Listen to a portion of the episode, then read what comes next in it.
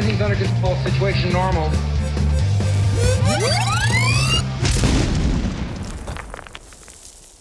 Hello, everybody, and welcome to this week's episode of Florida Man Plays X-Wing. I am your host, as always, Steve Sesnick, and I am joined to my right by the Reverend Joe Laporta. What's going on, Joe? Man, I am amazed you're referring to this as this week's podcast. Like we've done a podcast like in the last three Well, weeks. you know, it's Christmas season. There's there's been things going on. Yeah, travel, this is, travel This is like abound. an Amish week. Yeah, We still have lost roughly- episodes that we might be able to air later on. maybe. I don't to know. Fill the gaps. I don't know. We'll see. But I don't know. The lost episodes are the ones that are usually the ones where we got in the most trouble. So I don't know if we want to necessarily have those see the light of day. yeah, I did enjoy, by the way, in the last one, the long bleep from. uh, yeah. I, just. I was debating whether or not to just cut the whole part I actually out. haven't listened to that I was like, That's- fuck it. I'm just gonna bleep it. No, no, yeah, you definitely had to cut that out. Yeah. Don't, don't, don't. Uh, I don't bleeped have- it. So, so yeah. So that, Well, you that know particular sad? comment was not heard. I I- listened to. The, forgot I listened about to that. The podcast specifically for that joke. So now I'm upset. We're gonna have to. We're gonna have I told I, I said it while we were doing it that I was that I was gonna have to do something about that. Oh, No, Yeah, I yeah, knew you can't that, say. but I Yeah. just like now I don't remember the joke and I need to hear it again. Oh, I don't okay. remember the exact joke. I just remember the nature of it. Don't why say we yeah. will not Let's be not doing get that. back into that. I don't want to have to do more editing. Um, anyway, Anyways, also here. Already. Yeah, also here this evening, Carlos Ramirez. What's up, man? I am here. Merry Christmas, everybody. Happy holidays. Happy New Year. yeah, Year. Merry Christmas to you Merry too, brother. Merry Christmas. Did you get anything fun? Be- Um, well, you know, uh, stayed at home with the, with the family, so pretty relaxing, if you can call it that, with a two year old. Yeah. Um, but uh, we had a lot of fun. Uh, he opened presents for like eight hours straight because he would open up a gift and play with the toy for like half an hour, and then move on to the next one. I still That's a do that. that's a classic toddler move. Yeah. Uh, it was fun. But also uh, joining us this evening, we have special guest Ryan Staniszewski from uh, OCX and now Gold Squadron podcast. He's a multi podcast person now. What's going on, Ryan? Not much, but what if I want to hear the joke? Oh man. Oh, uh, We'll do it at the uh, but yeah, we'll, we'll, we'll do We'll that. it. Yeah, we'll off do the it. air. We'll do it in the break. we'll let you- Okay. We'll we'll we'll. It, we'll- it's difficult to make me blush, and even I didn't want to say that. One. See, Yeah. guys, you heard it here now. Uh, Ryan will be the first one to listen to the unedited version of the. Uh, no, the only one. Oh man, I'm I'm getting the exclusive for Dion, but it's totally not making it on his airwaves though. yeah, you don't want to put that what Joe said anywhere near his airwaves. Dion will will come through the mic and strangle you. Oh, is he a fan? A fa- no, no, no. He's Oh, just, okay. just just for saying something like that on his uh, on his podcast, he would he would be quite upset. He doesn't have a little e next to his uh, title. No, he does not. No. All right, fair enough. I mean, for your listeners, this will just become a thing. Like when they meet you, because since you won't say it over the Yeah, airwaves, yeah. they'll be like, "What's the joke?" What was the joke? we will slowly watch our listenership like drop one person at a time. it's like you check, you'll be able to check on the like, internet well, and be like, okay, met- who did I tell the joke met to? Joe this they weekend. unsubscribed. Yeah. Gotcha. So, All anyhow. right, but X-wing. Do you want to do X-wing things? or you just want to do Star Wars things? I'm- well, we're gonna get the star. We're gonna get the Star Wars things in the second half. Okay, Let's okay. start Let's, with- Stuff. let's start it. Let's start it right. Let's Yeah. start it right, like we usually do. Mm-hmm. Mm-hmm. yeah. Volcano Los Dos. Well, we're gonna do both. We're just we're just you know order of operations, I guess. But I'm not here for order. well, you know, we have a vague order, and, and you know, honestly, like it, segues. We and- call it organized chaos. Oh, it's organized chaos. Yeah, we try to put some I sort of thrive in that. It's fun. basic idea in there. So, anyways, uh, thanks for for joining us tonight, Ryan. Um, you know, we're going to talk a lot about the uh, the OP article that came out um, with a bunch of new information about the the setup for organized play going forward for this year, and and uh, they had a lot of kind of cool announcements in here. Just just the idea that they were announcing stuff so far ahead of time, I think is um, probably my favorite part about this article. And uh, you know, actually, um, the last time we had Chico on, we talked about this was this was actually this this like literally this right here was like my my dream thing. We- Yep. We, we talked about like our dream thing that, that yeah, FLT yeah. None of do. my none of my dreams have come true yet. yeah yeah my my dream my my I'm 0 for three. my dream for FFG was that they would actually put out like you know forward looking communication about about OP and so I it's it's been it's come true. It's my it was my Christmas present this year. I'm I'm very Nice. happy about it.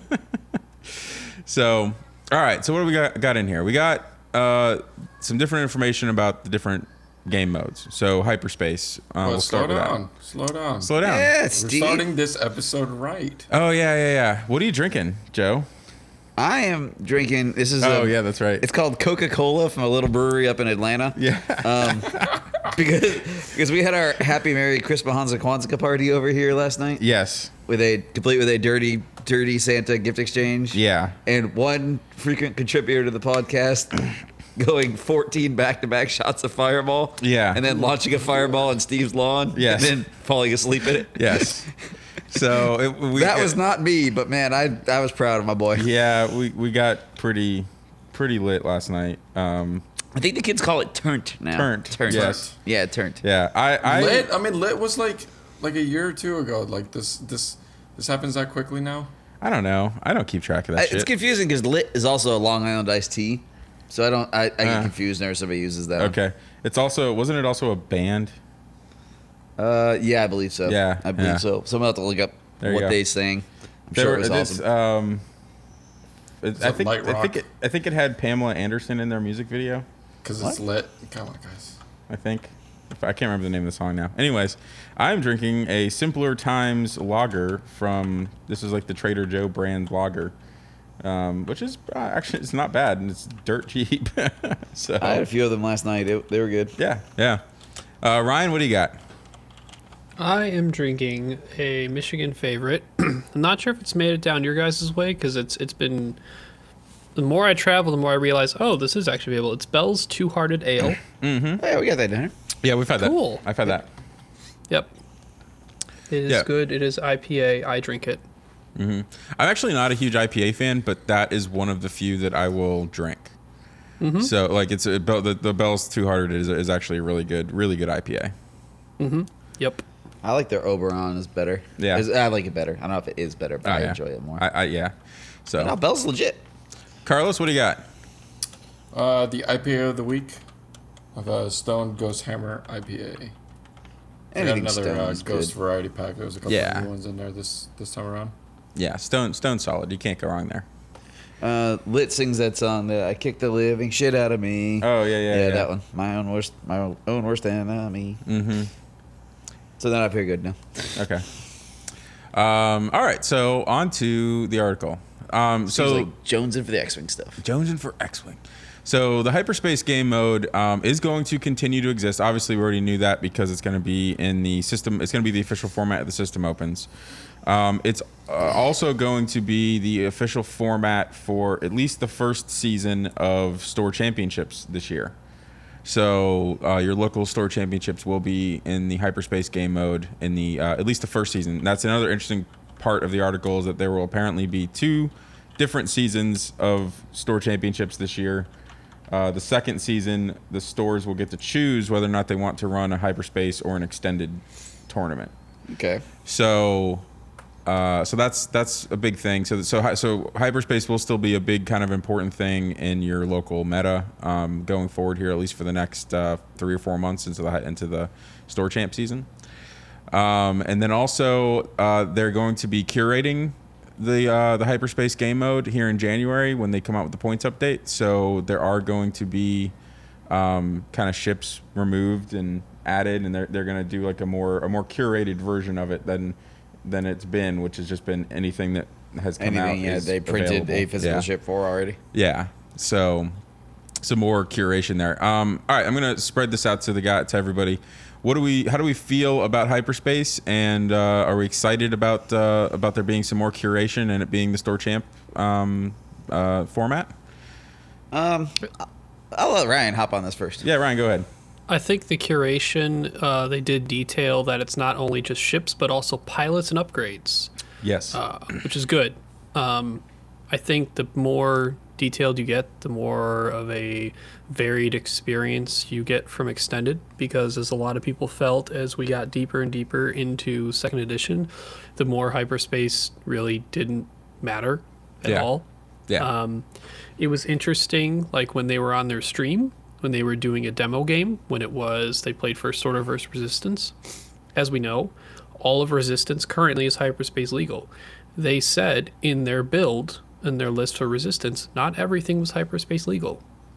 So, there's a chance that at least one of the pilots, maybe not the whole ship, that was in their um, squadron, which contained a fireball, two A wings, and a star fortress, might not be in hyperspace. So it's not just the original trilogy ships and factions, but also even the new ones that are getting curated.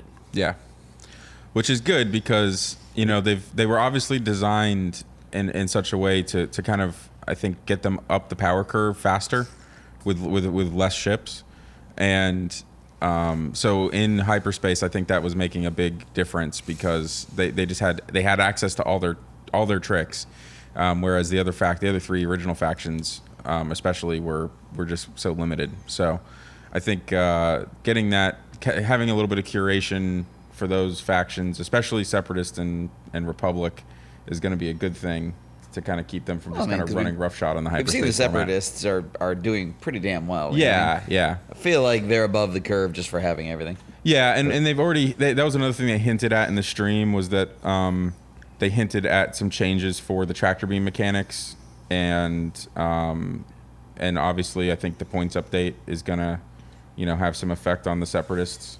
Um, So that, that, that must be something I missed. Uh, they're saying they're going to change the mechanics, or they're going to Yep, rewrite. there's um, they're they're doing an update to the tractor beam mechanics again. Yeah. So not even the last update where the tractor token number would even affect the agility change on Yeah. the ship size. So they're doing even more. Yeah. Um, which is funny because I had a local who really likes flying Ketsu, and they're like, "Why are they changing tractor beam more?" And I like pointed to the Nantex across the table, Yeah. and I was like, "That's, that's why." why. So when I make these changes, and I know that one of the things that we wanted to get away from, or at least you know assumed to be uh, getting away from, was you know errata and, and changing things. Now, effects are kind of free game, right? Because they are in the um, rules reference. Yeah. Is that correct? Like, uh, is that the only printed area where you have the detailed uh, usage of? the Yeah, Yeah. is there, they still have like reference cards that come with these I haven't seen. That. Did they do 2.0 reference cards? I don't. No, I don't, I don't think I've think ever seen them. Yeah. I think it is just like, hey, we have a PDF, a living PDF Yeah. of the rules reference, so we can change things. Um, Yeah. You know, one of my locals was like, hey, this seemed, you know, if I were to change something in the tractor beam, like, what if you had to spend the tractor beam token to move them? So they don't Mm-hmm. lower their agility anymore. They just get to move them, which still, if they don't get to shoot, won't matter. Yeah. But, you know, it's the, I guess think outside the box, but I we'll mean- find out. I feel like there's an elephant in the room there because the only thing that seems to be breaking tractor beams is the Nantex. Yeah. Like well, I mean, I mean, Scum has some tractor beam stuff that's neat and cool and all. the Jakku Gunrunner was kind of breaking it when it was cheap enough, but that one was something you could fix. You literally could put five a, more points on that A little bit more expensive. Yeah. Yeah. The I think the the Nantex is is what is kind of breaking it mechanically, Yeah, um, but that's one of those things that'll be broken at any cost. 'Cause I, I'd hate to see them change the rules on tractor beaming so that like the marginally useful things like Ketsu Ono or Ketsu Ono Crew or Yeah. you know quad jumpers or whatever stop being useful. Mm-hmm. Like they're already marginally bad. Mm-hmm. I don't really want to see them get worse. yeah. Yeah, no, I agree. It's an unfortunate side effect, but maybe they got something small enough, and maybe, you know, if they're willing to change the update on the tractor token, maybe we do see a hard errata. Mm-hmm. I mean, I know they try to stay away from it, but Yeah. we'll see. Yeah, I mean, I guess they hinted on stream that they're like, oh, you know, the Nantexes haven't won a ton of things, and I- I- I laughed don't out loud when he said that. I actually, I actually am generally, I'm not as opposed to to hard erratas in games as some people are, but I think this game actually has the easiest time hard errating anything. Because if the idea is you have to go through their squad builder app, right, Yeah. which they own, they maintain, they control. Yeah. I mean, when you build a squad with this thing in there, they just put in big bold letters, "Hey, by the way, we errated this card. Here's what it does." I mean, now." it's not like they didn't do a bunch of erratas in 1.0, and I, and I understand that they don't want to do that again as much as possible. But I think every once in a while, there's going to be a time where they're going to have to just bite the bullet and make a make an errata on a card. Well, 'cause I and mean- I know they don't. I don't know. I know they don't want to, and I know it's not ideal. But like sometimes I don't think it's even that bad right now because the the argument against errata is always, well, you know, we printed this card and here's what it says, Yeah. and we have no real way of communicating to even you know we can communicate effectively the 80% of players that play all the time and play in tournaments and Mm-hmm. know what's going on with the game that this chart has been changed. But there's going to be 20% of the people that didn't know that and aren't familiar with it. Even if it's 5%, you know, whatever number Yeah. you want to pick. And these people are going to be really pissed off that, like, they put together this whole list, they came to a tournament, and it's illegal. Mm-hmm. But, like, or it just doesn't work the way they thought. Yeah. yeah. My main you, issue you, is you did mention the app part of it though. Like they're they're they've already said they're revamping their app. Yeah. So maybe that once they do that, they are more open to the errata because they can just print it in the app, and the app will mm-hmm. always have the updated information. Yeah. That's what I'm saying. It's like if you have to, they have a necessary step. You have to go on the app to build a list Yeah. or use the ASB, which Yeah, which you know, is- also which they'll also put gets the errata updated in with there or errata, whatever. yeah.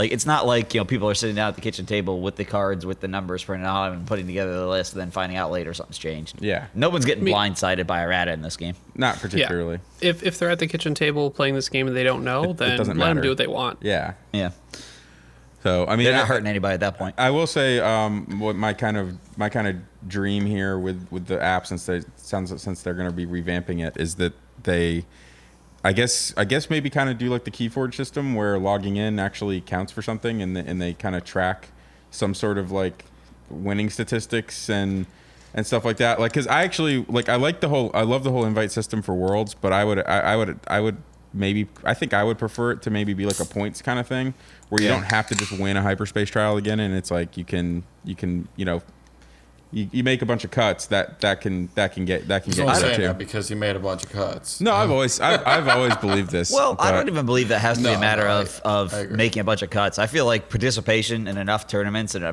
big enough geographical region Yeah. shows that you are dedicated to the game and you want to play. Yeah. You know, you're not just showing up for prize support. Yeah. So I don't know. What do you think? What do you think about that, Ryan? Uh, I mean, it sounds good coming from a person who technically never earned their invite through second edition last year. It was only because I got top eight in Worlds the year before. Oh, yeah, But I was like top 16 Adepticon one round away, top 16 Yep. Gen Con one round away, Yep. top four at a hyperspace trial one round away from playing for it. You know, Yeah. I, I had, you know, I was the same person. I had those multiple chances to technically get it. Mm-hmm. I'm glad I never did because I would have taken away from somebody else. Yeah. Because they weren't forthcoming about the information about the world invite people. But now events, they are. Yeah. Yeah. So, and I mean, technically, even Worlds this year, top 32, one round away from securing the top 16 and getting next year's invite. Yeah. So, yeah. you know, I think it'd be cool because there are a lot of people, and it's hard. I mean, it's hard to win a regional flat out. Mm-hmm. And the quote unquote easiest is like top eight at a system open or top eight at some of the larger events. But even then, if they get really big and people Yeah. in the UK go to that giant system open of like 500 500, people, 500, that is yeah. not easy at all Yeah. Oh, yeah. whatsoever. So people say system opens are easy to get, but they're not always. Mm-hmm. I actually think the biggest, the single biggest thing that's going to expand uh, Worlds tickets this year is going to be the fact that they took the qualifier at the System Opens down to five rounds.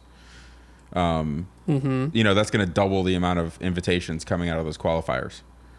So, How uh, back that up? so the qualifiers were like all the undefeated players who Oh, got, yeah, okay, got a okay. ticket.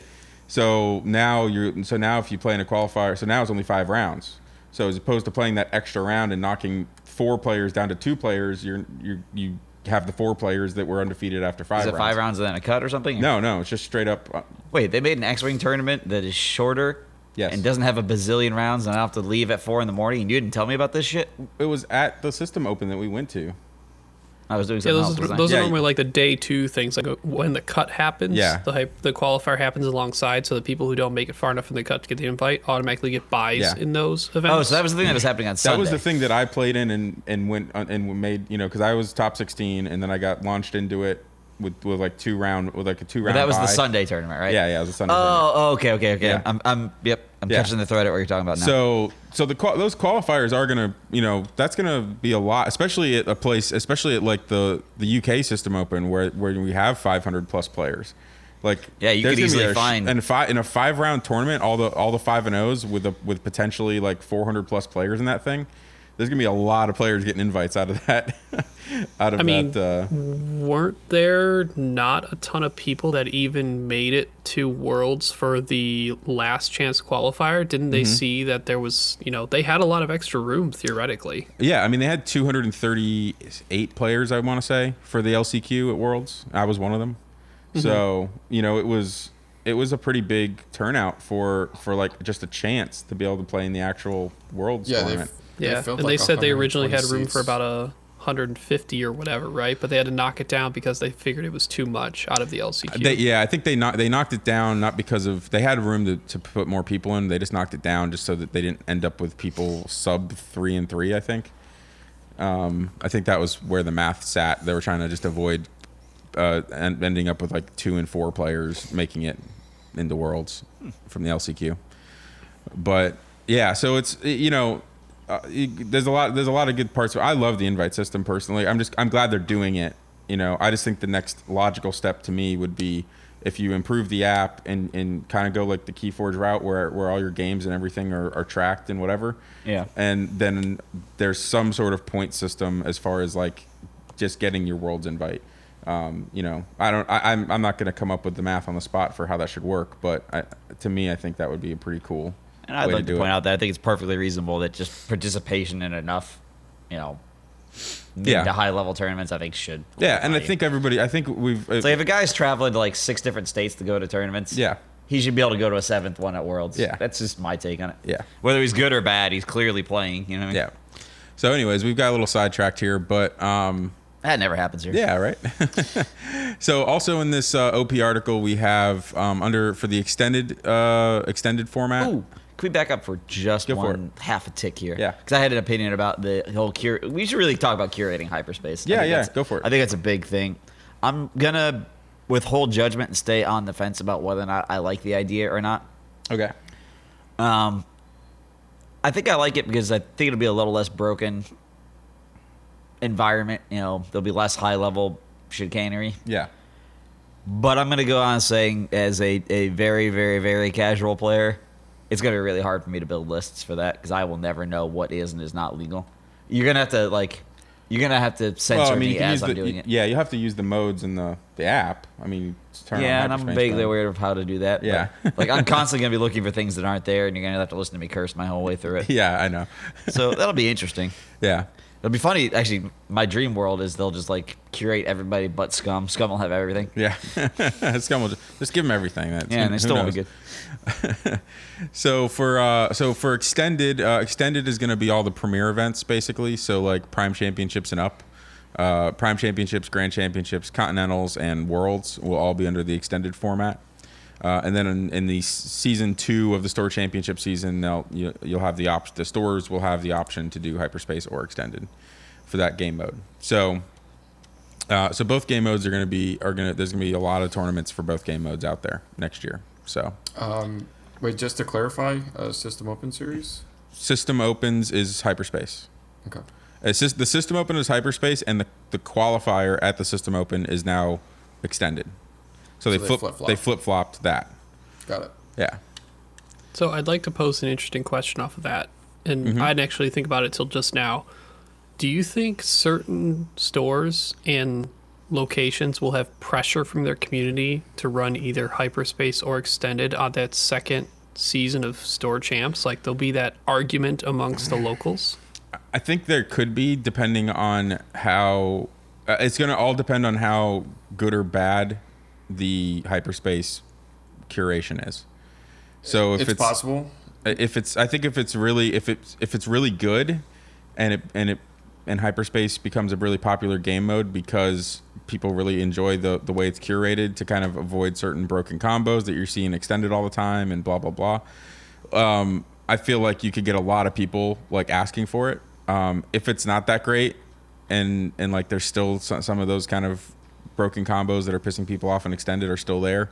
I think you'll probably see a lot of people just say, "Let's just do extended," so that I can at least have enough tools to try to deal with it, de- deal with that stuff.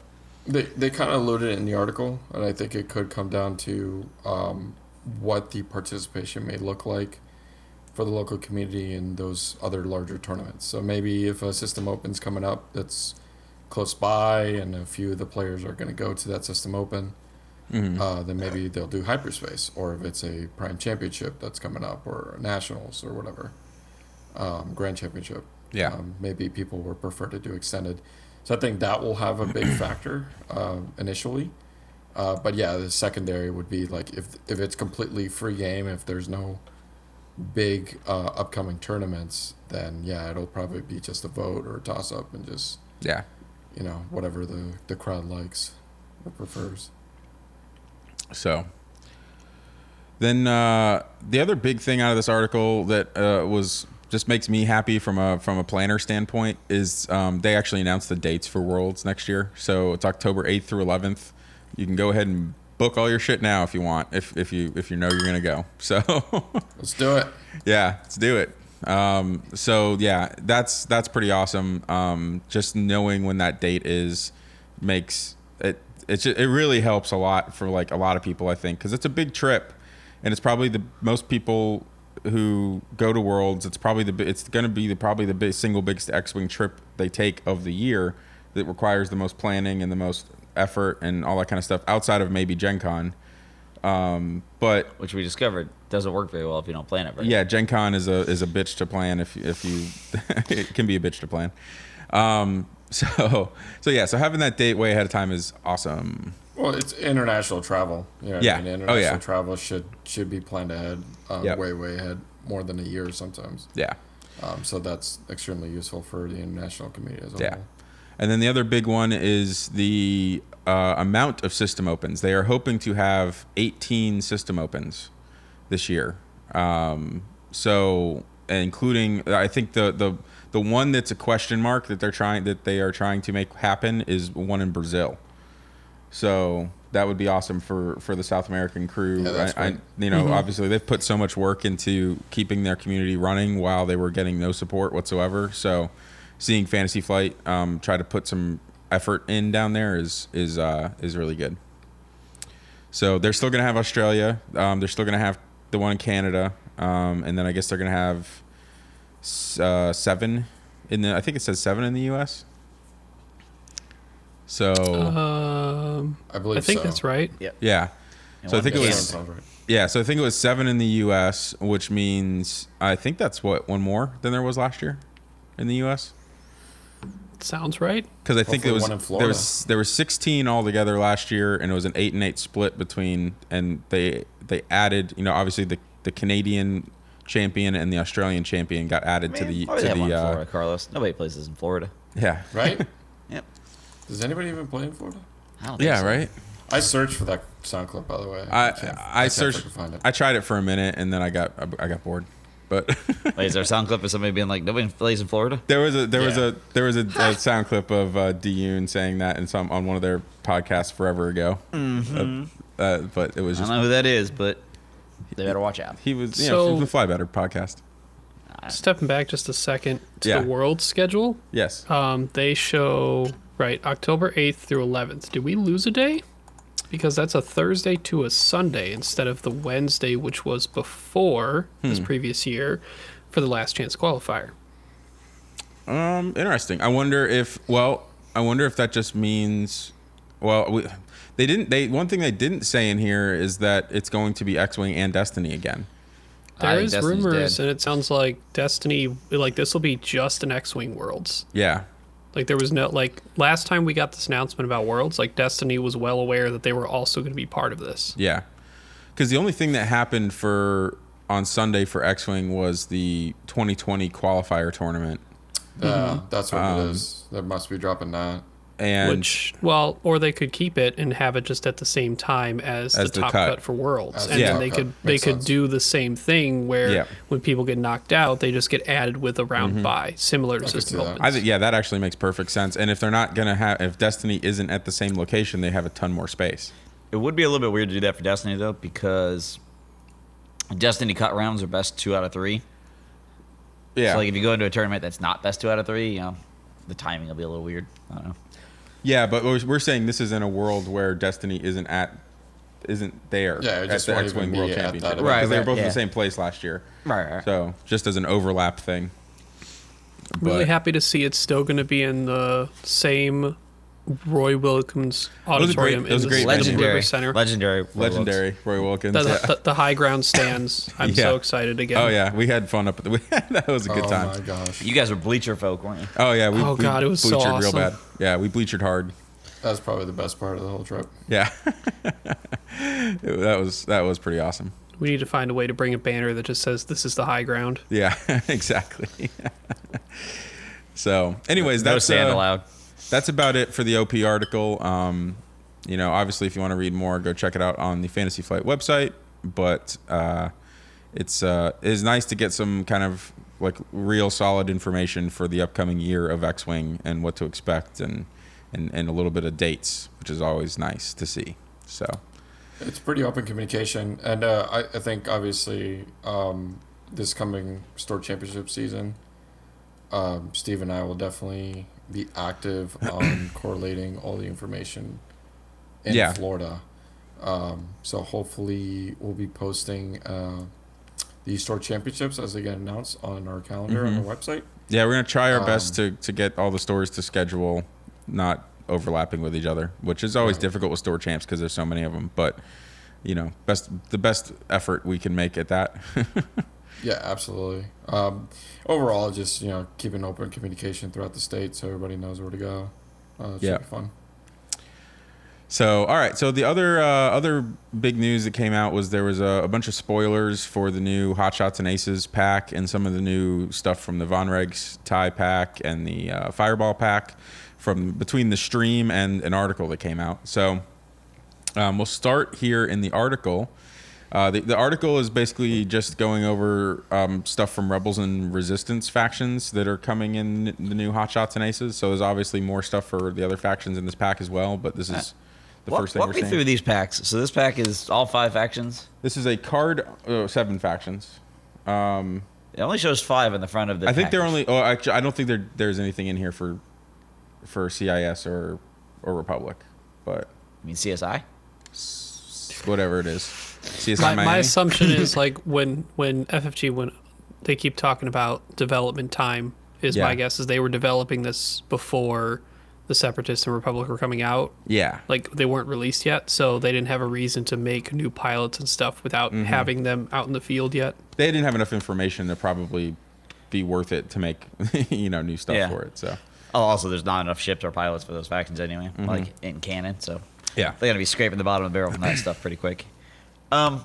Okay, so how many cards are in this pack? Do we know? um, I don't know Ballpark? the. It's, Hot dog? Let's see. Does it say? I don't know the exact collection of these ships. Thirty-one upgrade cards. Uh, that's all I have. Yeah, so there'll be The 16 article. ship cards that enhance your Rebel, Imperial, Scum, Resistance, and First Order squadrons with new aces. You go, And then 16. the ship cards will be accompanied by a collection of 31 upgrade cards to give you more tools to get the most out of these pilots' natural abilities. So, Um, yeah, a bunch of new. So, so it looks like there will be some um, upgrades that already exist in the game that will be in this pack, and I think, and then there will also be some upgrades that don't exist yet. For instance, the the big one being like the B-wing um, S foils. Why are they reprinting ones that are already in the game? Uh, for people who didn't who didn't buy like conversion kits and or just to get more copies out of certain cards that weren't that weren't in a bunch of different packs yet. So Okay, feels random, but who knows? yeah. So all right. So the first uh, first card in here is Gina Moonsong, uh, which is a B wing, uh, initiative five, and her ability is at the start of the engagement phase, you must transfer one of your stress tokens to another friendly ship at range zero to two. So seems strong. I mean, kind of a weird ability because don't. Um, it'd be kind of weird to put her in like a list with another B wing since they all like to be stressed. Feels like sometimes maybe that'd be useful Yeah. to like hand one off to Braylen or or Mhm. Ten Numb. Yeah, I feel like um, all this new stuff for the B wing kind of helps Ten Numb more than any other current pilot, Yes, and yeah. even this pilot as a wingmate too, Mm-hmm. because he can spend it anyway. Yeah. Yeah, high uh, high pilot skill. I'm not real crazy about the uh, subtitle being "smells like patchouli," but you know, It- it's insubordinate ace. it's important. yeah, yeah, that means pothead in my book. yeah. Gina Moonsong. Steve, Yeah. where's this character from? Uh, I honestly don't even know. Carlos, you you nerd you nerd pretty hard. Google away. Google. You guys are gonna end up in a Wikipedia hole. I'm Finding doing Wikipedia right now. It's happening. It's My not- human internet is so female. slow. Human female who was a smuggler in Coruscant later served in I the told you, pothead. Alliance to Restore the Republic during the Civil War pilot. She was a member of Blade Squadron. Secret relationship with Braylen Stramm. Oh. Oh, so There like. They were lovers, lovers. free love. Uh, she participated in Battle of Endor, Mm-hmm. succeeded her mission destroying the Imperial Star Destroyer Devastator, got promoted to lieutenant, Medal of Bravery. Like, she destroys the So Devastator. many accolades. She destroys the Devastator. the Devastator actually goes down at Endor. Apparently. Yeah. I didn't know that. I mean, I'm not saying Wikipedia can't lie, but Well, no, most it's true. people like has that's like sacred ground for Star Wars. They don't Yeah. they don't mess with this. Yeah. For all the non-nerds at home, a why you listen to this podcast, and b the Devastator is the the one from the opening sequence of A New Hope. That's Vader's oh, personal Oh, ship. Va- Vader's personal. yeah, that's Star Vader's Destroyer. personal Star Destroyer before he gets his Before star. he upgrades Yeah, before he gets his the new Executor. whip Yeah. at Empire. Yep. Okay, I mean, it seems like a good ability. I don't know. Yeah, I mean it's interesting. Like you know, it's kind of interesting. Like if you like, in a weird way, like with uh, Cassian, for example, like she could be really far away from Cassian and kind of like chain move her. well, I guess so. Cassian happens at the start of the system phase. So start of engagement, yeah. But The start of activation phase. Yeah, start Cassian. of start of activation. Okay, but it's just a lot of like moving things around and and just kind of increasing that. But yeah, I think you're right. This could go really well well with uh with Ten Numb. Um, you know, even if he ends up with two stress tokens, you know, not so bad because that basically gives him two focus tokens. So And I don't hate a five pilot skill uh, or initiative. What do we call it now? It's initiative. initiative five. B wing just for you know, pilot skill killing things. Yeah, Especially with the other thing we have coming up later. yeah. All right. Up, next card. up next, stabilized S foils. So this is the big new configuration card for the B wings. It is a double-sided card. Uh, the first side says before you activate, if you are not critically damaged, you may flip this card, and it adds a barrel roll linked to a red evade and a red reload action to the B wing. So how, how good are red actions on a B wing? I mean, are you I mean, usually they're using great. red maneuvers? Well, they're fantastic on a B wing because, well, they're fantastic on Ten Numb and and Braylen Stramm. Right, right. You know, because they are so centered around being able to use that. But so imagine Braylen barrel rolling into an evade token, and then having two reroll, being able to reroll up to two dice on like you know everything. So he's got mods. He now has an evade token for Christ's sake. He can reroll his. He can still reroll his defense and offense. You know, it's that's that that that's pretty legit. Now they did reverse this, so it's not uh, you can't quite you can't quite do the the combo of uh, before where it's like take you know on the one that's on printed on the B wing was you know you do the focus first, and then then you get to do then you do the barrel roll, but Okay. you can fail. You know, so it's like you just run it, you just barrel roll into things just to get stressed. Oh, okay. Yeah, so you can't do that with this particular Because you have action, to do the first one. to 'cause link you have to do the first one. Yeah. Okay, yeah, makes sense. So um, that's one little thing to keep it from getting too ridiculous. Uh, then on the backside, we've got the after you perform an attack, you may spend your lock on the defender to perform a bonus. Uh, I'm completely Cannon. cannon attack against the ship using a cannon upgrade you have not attacked with this turn. Before you activate, if you are not critically damaged, you may flip this card, and it also gives you a linked barrel roll to red target lock action. So Seems good too. yeah, Are we assuming this thing's gonna be free? That's no. I don't. I hope not. I mean, you're you're adding the ability to do a second attack. Granted, it requires you to have a lock and spend the lock just to do the second attack. yeah. So Yeah. there's an actual cost to dealing with doing those things. The X-Wing So- one is free, isn't won't it? be free. The X Wing one is free, but it doesn't give you. All it gives you is some different actions to be able to do it, and it actually removes an attack dice, mm-hmm. attack die when it's closed. Yeah, there's Okay. consequence. So there's more. There's consequences to that one, whereas this one doesn't really have any consequences. It just gives you different options and the ability to attack twice. So Yeah. I would imagine this is going to cost something. Also, on a really cool aesthetic, if you pay attention to the images, uh, the B Wing's orientation is the same. They're just wings are open and closed, and different stuff is happening around them. Oh yeah, that is cool. Yeah, I like that. Neat. I So- think it's a good card. I don't know. Are there good cannons? Um, yeah, I mean, I, th- I think ion cannons are pretty solid, and being able to get a, a, a bonus ion cannon shot at something seems pretty good, Yeah. especially on Braylen because you you have your built-in rerolls with your ability, so you don't need a target lock, so you can target lock something just to get a bonus shot and still have rerolls. Um, seems good. He just really likes having that focus, though. yeah. Oh yeah, he does for sure. That's the rough part. It's it's spend it's getting the lock, which the only initiative B wing that is you know we we- Gina is the five, Yeah. so like there's better chance to actually acquire that lock versus against other higher uh, initiative pilots. That would be more difficult to get the lock from a knock at arc, arc dodge as they close in. So, So I see in most cases like you can put this on 10 Numb and get him the barrel roll link lock to then have a focus plus lock shot. I just don't know how often the whole cannon combo. Like I wouldn't invest much in it. Maybe like do an auto blaster, just Yeah. two points. Or Dude, even uh, or just the free jamming beam, and and then it's you might actually use it at times. That's what if I was you just didn't say. need your lock on the first shot, and then you're like, okay, cool, I'll, I'll try to jam you up Do too. the do B wings still have the sensor slot? Can you put fire control on them? Mm-hmm. Yeah. Yeah, Okay, definitely. I, have I, it. I think you probably don't spend it that often if you use the fire control. Just do that. You know? Yeah. Yeah. Also, and this is my answer for everything. I don't know. This seems like you put a B wing next to Lando.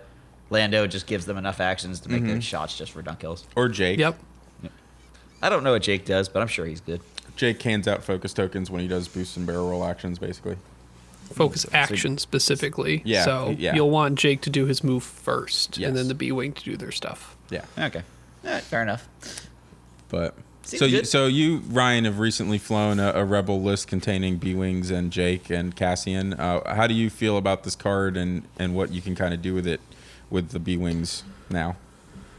Um, with the stabilized S foils, at least there's there there have been times in a game, and this again this is specifically in the context with Jake and Braylen, which in itself is a pretty good combo that I think if you put together, and then you always just tag Cassian along with Braylen. So just those three ships in a list work really well, mm-hmm. and fill in your fourth. But having the barrel roll link to lock can be pretty good because Jake can still pass off the focus. And if you don't want to link yet or barrel roll yet, if you actually want to get a positional difference, you can just pass the focus off and still end up stressed by barrel rolling into a lock. So you have another Yeah. way to get stressed for Braylen. Um, granted, you're like super modded at that point, which may be completely unnecessary if this card costs extra points. Yeah.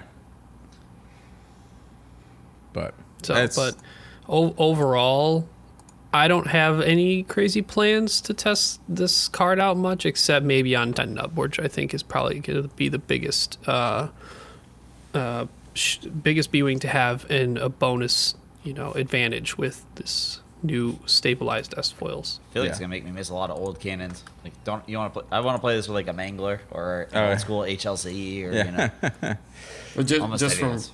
Because it's been a little bit. So the B wing has a uh, focus to target lock action, length action. no, as a focus to barrel roll. Yeah. Focus barrel. And that's the biggest difference because you could always fail the barrel roll and still be stressed. Right. what they fixed in these S foils is you have to make the barrel roll to be able to link to your Yeah. token action, whether it's the The evade evade. when closed or lock when Mm-hmm. opened. Yeah, it just it just kind of prevents people from using those actions to do that same kind of cheesy thing where they I just I wonder, uh, yeah, in a in what kind of world? Because you can only do one barrel roll, um, in your activation. In what world would you prefer to do this over the focus to barrel? If you already have the focus okay, from okay. Jake or being coordinated, Okay. Orlando. yeah I'm sorry. What? Orlando. Yep. yeah or if Florida. yeah Yeah. or if you're 10 numb and your fo- and your stress tokens are focused. I, I just I wonder why. Yeah. Yeah, I guess in- in Jake's case, it has to be a focus, but um, yeah, I figure I would just take a lock, but it might be uh, yeah, just kind of like min maxing, um, you know, for one opportunity to shoot twice, fully modded, and then Berlin dies anyways. So Yeah. I mean, I, I had thought like maybe you could do 10 Numb with the open foils and then just take uh, auto blaster cannon and marksmanship. So the chance you have to, if you're outside their arc, you don't really need to super mod the dice if you just get one hit and then you can turn to a crit and it's an auto damage. So, you, you know, in most cases, the, these second cannon shots aren't adding a lot more damage into the actual overall shots. I mean, Ion offers more control, but in most shots with limited mods, you maybe do one damage anyway. So why not go for the auto damage for cheaper if you can get it? Yeah. I don't know. Time will tell. Let's see what else we got. Yeah. All right. Next up, we got uh, K2SO in the U Wing. Uh, I like his little subtitle. Cassian said I had to. They are getting super cheeky with Yeah. these subtitles. so K- uh, K2SO is an initi- initiative three, and his ability is after you gain a stress token, you gain one calculate token. So that makes him a pretty good coordinator because he can do his red coordinate and also still get himself his own calculate token to work with. Um, yeah. I mean, that doesn't I seem mean, it works. kind of It, wor- it works perfectly. Like Cassian said, I had to coordinate. Yeah. So I get to calculate. Yeah, exactly. I mean, So- I don't know that I'm playing him over any of the other ones currently in the game. I don't know. I mean, I, I, I mean, the, we've seen like the four U wing list be kind of a thing, and this is just another option to put in that, like in that list, if you want to look at it that way. Yeah. If I was a four wing U wing player, I would seriously look at K2SO. Yeah, But that's because I, you know, in other Rebel lists, I'm probably running Cassian beforehand. yeah. So, yeah. So I think it's it's um, you know, there's a lot of little things in there. Uh, it's it can help you mix up those lists. Um, you know, he could go. I mean, even just like two U wings and and then uh, you know other stuff is uh, is a is a thing that I've seen that you know he could. I mean, he could go in there pretty well with with I, uh, uh, Cassian or or whoever. I'm gonna go with I think this this ship's gonna get quickly forgotten in the mess of like eight other U wings already in the game, and no one will ever play it. Eh, maybe I don't know. People really like K2SO. I think. Ah, so do I. Well, that's why that's yeah. I'm We're going to get to the next reason why he, this might not ever see play. oh, okay. Because K2SO is Spoilers, needed come on, elsewhere. oh yeah, that's right. Hey, Uh, hey, K2SO, K2SO crew. All right, So- for all the folks at home not currently looking at this, K2SO gives you a white uh, matrix of leadership slash calculate action. Uh, gives you a white jam. Yeah, that's right. We're going back to jokes from the original, uh, the Yeah. first episode. Yeah. We're just going to recycle them endlessly. Uh, during the system phase, you may choose a friendly ship at range 0 to 3. The ship gains one calculate and one stress token. Man, that feels like that should be C3PO's ability, but what do I know? Yeah.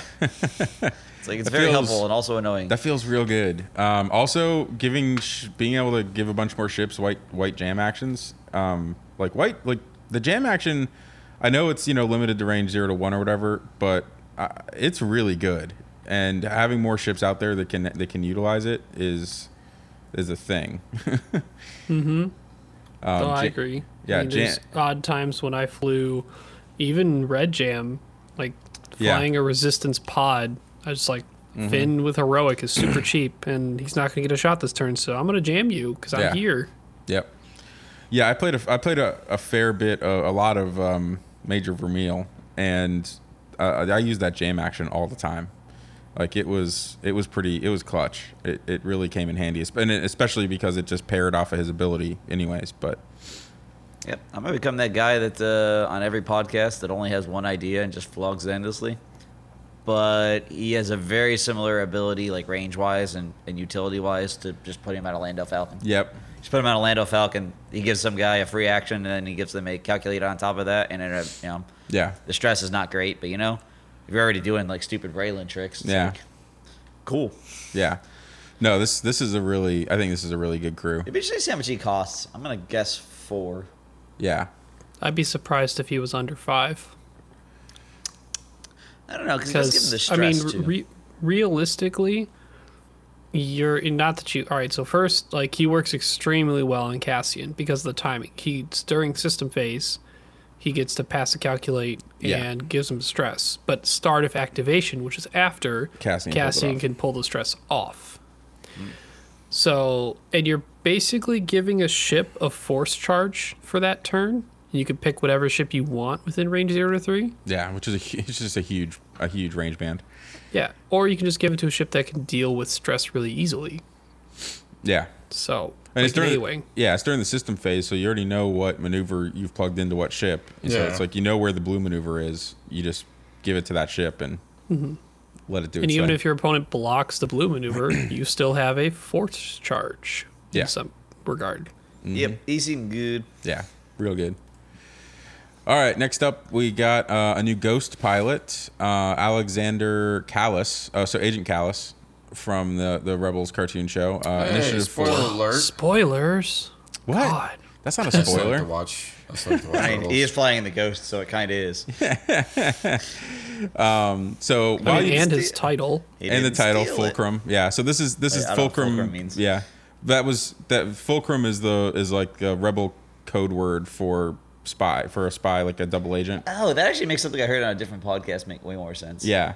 So Ahsoka Tano was a Fulcrum agent, and then Agent Kallus became a Fulcrum agent when he turned to the rebels in this Ah. cartoon show. Okay. Yeah. Well, you learn something new every day. There you go. Uh, so he's in Initiative 4, and while you defend, if the attacker modified any attack dice, you may roll one additional defense die.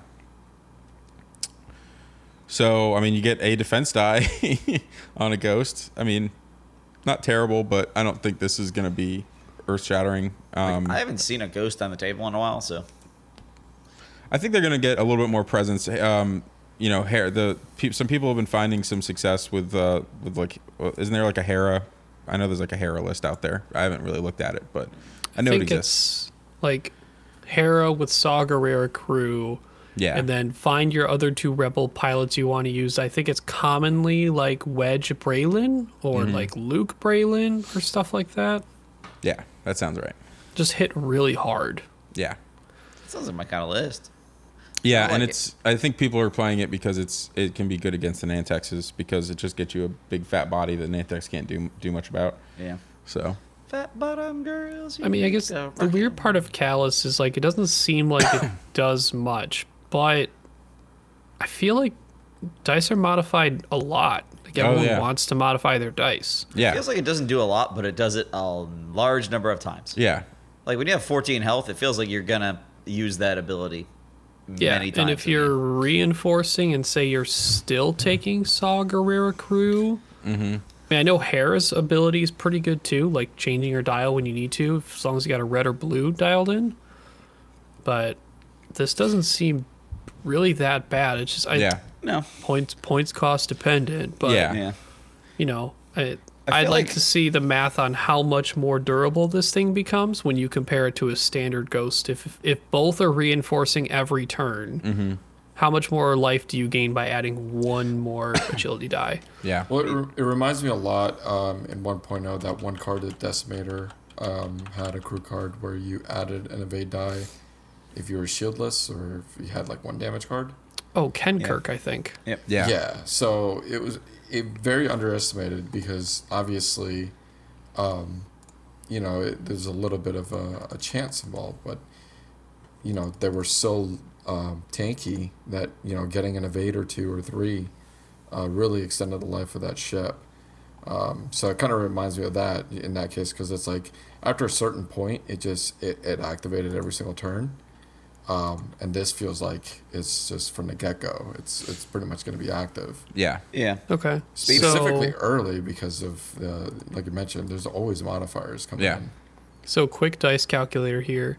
The expected amount of shots it takes if it's a standard ghost with reinforce with if all the attacks are three dice with a focus, will the expected shots it'll take 10 if you add the one agility it's going to take just under 12 hmm. It doesn't so seem- two more shots but that's again Yeah. if they dice with modify all the time we Yeah. know there's some we, we know there are some shots that you take a focus but you roll hit hit blank and it's just that's what it is yeah, Yeah. Right. The or other shots, thing, or or just the or just natties, you know. so Yeah. realistically you might save yourself only one extra shot per game worth of living yeah, I mean, here's kind of the problem with this set, though. As Carlos pointed out, it's like Kenkirk was underestimated. But one of the reasons Kenkirk was underestimated is that Chiraneau was really good. yeah, Every one of these ships is being added to a list of, you know, six to ten of that model you already have. Every one of these is going to have to compete with something that's at the same pilot skill and probably the same cost. yeah, Yeah, and the, initi- the initiative made a big, or in that age, uh, pilot skill made a huge deal on it too because Yeah. they would just kill kill shit before they even got the. But I fire. just I just kind of wonder if a lot of things in this set are doomed to not get played very much because they're just an additional option to something that already has a ton of options. yeah. All right, next up we have Leia Organa in the YT 1300 Falcon. So she is a initiative five, which is that's pretty high. Um, that's a that's a really nice initiative value for her. It is actually kind of a crazy initiative thing because, like, do you remember her doing a lot of piloting in the movies? No, not really. Nah, no, that's like No. a weird. It's it is really weird. It makes me think of like why is Obi Wan Kenobi Initiative Five? He hated piloting.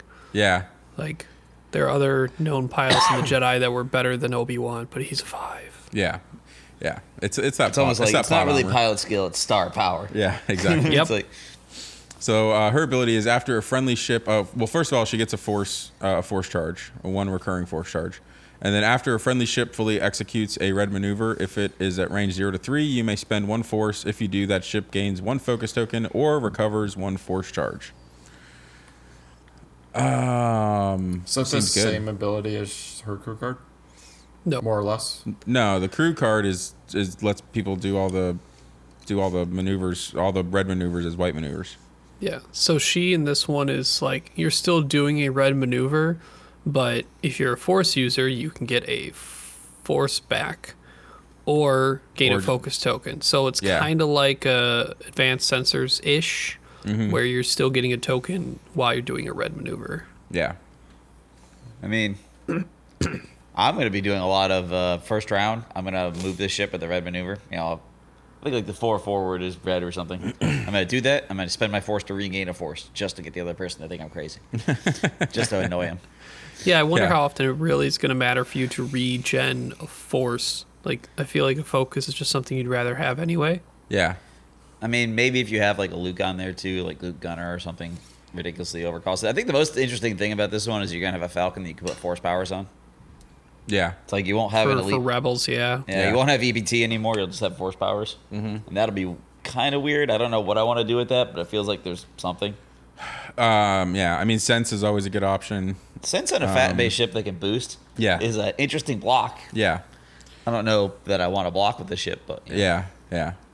So I don't know. It, it seems like it could be pretty good, and could- and I think they could definitely. I mean, worst case scenario, you, interesting you combos can with it. sloop and still get a focus token. Yeah, if nothing else, you yeah just do I mean, it. that's with not nothing.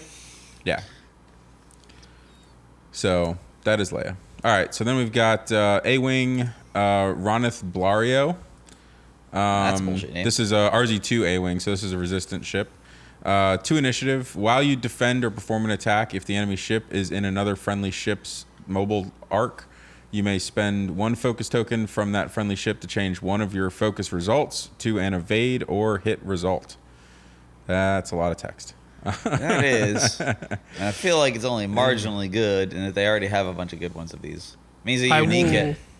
I will retort that. I think a lot of people are down on this guy. This guy Yeah. slots in extremely well into five A Wing lists. Yeah. Because all A Wings are mobile arcs. Mm-hmm. And he's pretty much got a tiny mind link for himself. Yeah. Like as long as, because, you know, we'll have those turns where you just natty out rolls and other A Wings don't have to spend their focus. Mm-hmm. So this guy can spend a focus from somebody else in the entire list that has an arc shot. Mm-hmm. And And there's no Add range to- restrictions too. So. add to, the, yeah, there's no range restriction. Yeah. So it's anywhere on Oh, the yeah. map. So that's I mean, huge. this is. I mean, uh, uh, in, a, in some ways, this this is like the. It's basically like giving this guy like an unlimited kind of network calculations. Mm-hmm. Like he just, which is we we've seen obviously we've seen how good network calculations can be even with the range one restriction. So Yeah. and know. when and now if you think about advanced optics, Mm-hmm. usually the most hated result, especially heroic advanced optics A wings, the most hated two die result you want to roll when attacking is blank focus. yeah, This guy has a way to deal with it. Mm-hmm. It is n- worth noting that he can only uh, you can only change one result with somebody else's focus. yeah, Yep. On defense, I think that matters more than offense, but you know, you Yeah. never know. Um, where's this guy from? Anybody know? nope. This is not Wikipedia. the, Wikipedia. Gol Ronith Blario. the fat guy from Heroes is an X-wing, right? He's in an X-wing, and that's that's Snap Wexley. He has Ronith a- Blario was a human they named male. the fat guy from Heroes. Yeah, Snap Wexley Oh, or Temin Wexley is his real full name. Snaps is his Yeah. name. Yeah. Ronith Blario was a human male who flew as a pilot in the Resistance fleet during their war against the First Order. He wore a red helmet with green pilot's uniform, including some life support unit and uh, an injection harness. That's literally all they have. They basically Yeah. described a picture of him. It's like there was a picture Nice. of him, and here's a description. All right, well, I'm going to give him an honorary nickname. He'll be Crackle. Crackle. Yeah. yeah Crack. Snap, we got Crackle. Ah, oh, here's Pop. Here's Sweet. See, I knew this was All gonna pay So off. next up, we have Z- Zizi Tlo, uh, Initiative Five, also RZ2A wing. Um, after you defend or perform an attack, you may spend one charge to gain one focus or evade token, and she has one res- uh, recurring charge t- uh, token on the ship. so that seems good. This Yep. one's really good. Yeah, this one's real good. Like better than Tallie. yeah. Oh yeah. Yeah. This would be an easy Tallie replacement if the points are similar. This card also annoys me, though. Why? Because we have five action icons, and we have five different icons at the bottom for for whatchamacallit. We have an ability, and then we have a ship ability. RZ2A wings are a we, little like, busy. Can we just, like... can we maybe dial it back just a little bit? Yeah, they're they're they're a little busy, but you know, just yeah, That's Zizi's a lot of templating right there. Zizi looks real good. From a graphic design standpoint, does this not bother you? I mean, Steve is a professional graphic designer. I was, yeah. Um, previous life. In a previous life, it, it, you know, I mean, I think they've they've they've got they had to put a lot of stuff on here, and they got it on on there as as well as they could. But I, you know, I would argue they don't got to do this, but yeah. well, you know, the, the, well, the, there's a difference between the the designers and the graphic design guys, right? So like the the guys who are designing the game and stuff, like they don't give a shit. They're they're gonna say this ship needs to have this stuff on it, and then the graphic designer just has to make it fucking fit on the card. So I just sent this one back. They're like, no, Yeah. pull some of the stuff off here. I'm not doing it. Yeah, this is this this kind of reminds me of like in the news business, um, logo vomit. Um, we- Logo vomit. Yeah, when you get we get a full we get a full screen request where it's like Oh, I'm, Steve, I am stealing the phrase "icon vomit." Yeah, that's that's what this. This is what this Yeah. looks like to me. It's just icon vomit. yeah we we would get a request because there'd be some like some like charity thing we were doing in concert with like 15 other organizations, so we had to do one full screen with like 15 fucking logos on it, and it, it just looks like ass. But you have to do it because it's like contractually obligated kind of a thing. So, I do like like the heroic number of like Tie fighters that this guy is currently blowing up by himself. yeah, It is a lot. that's a lot of that's, tie fighters. That's two, Yeah. four, six. It's there's actually one more Tie fighter than there's icons on this card. That's good. that's good. See, okay, that's that's a respectable ratio. I, I you Good know what? I take it all back.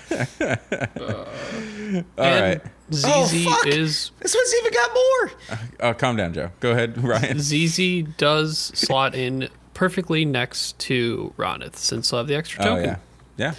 Um, and because you were curious about the other pilots, Zizi Tlo was a female Candova, Candovatan ace resistance pilot. Uh, flew an RZ2 in the evacuation of D'Qar. She was killed and her starfire was blown to pieces by the first order TIE fighters. So she's probably about to die in that image. Oh, okay, Okay, yeah. yeah. In that case, you know, I won't speak ill of the dead. Yeah. I guess, except for the fat dude from Heroes. All right, so next Spoiler! next up here with more icon vomit for Joe is uh, Jeez. Paige Tico Seven icons at the bottom. in the uh, No, the six, MG six. 100 Star Fortress. Um, so Paige is an Initiative Five, another impressive initiative rating for for a character that is not known to be a pilot. Um, and uh, I really want to like sit down and make a list of all the people that she's exactly as good a pilot as. Yeah. You're like, hmm. Yeah, I'm Wait, not sure I'm buying She that. was she was a pilot though, wasn't she? She wait, was is this Paige? Oh, am I thinking of their sister? Yeah, this is Paige, the Paige, one that that is in the died in the beginning beginning, not Yeah, Rose, she- who lived. Okay, She but she also it, no, she was not piloting it. Yeah, she wasn't a pilot. She was the gunner. She was Oh, the she was the bottom gunner, turret gunner. Oh, that is No, no, no, true. you're right, Still not right. even a pilot. Well, she No, no, was no. never proven, so we don't know Yeah. that for sure. We don't know. All, all sure I know Wikipedia is that she that's, was an ace pilot. All I know is that that scene starts. Yeah, right. Uh, that scene starts with her in a gunner pod, and she hops out of it because the the actual pilot died. So, anyways, if you if I had an Initiative Five pilot in my ship, I would have them piloting and not gunnering. So, that's all I'm saying. Just Hold on a second. the resistance is not good at HR. Uh, can you bleep out my s- my Rise of Skywalker spoiler? Ah, damn you! No, no, No, I'm not don't gonna do bleep it, just wait. Just wait. just Alright, wait. Fine. Yeah.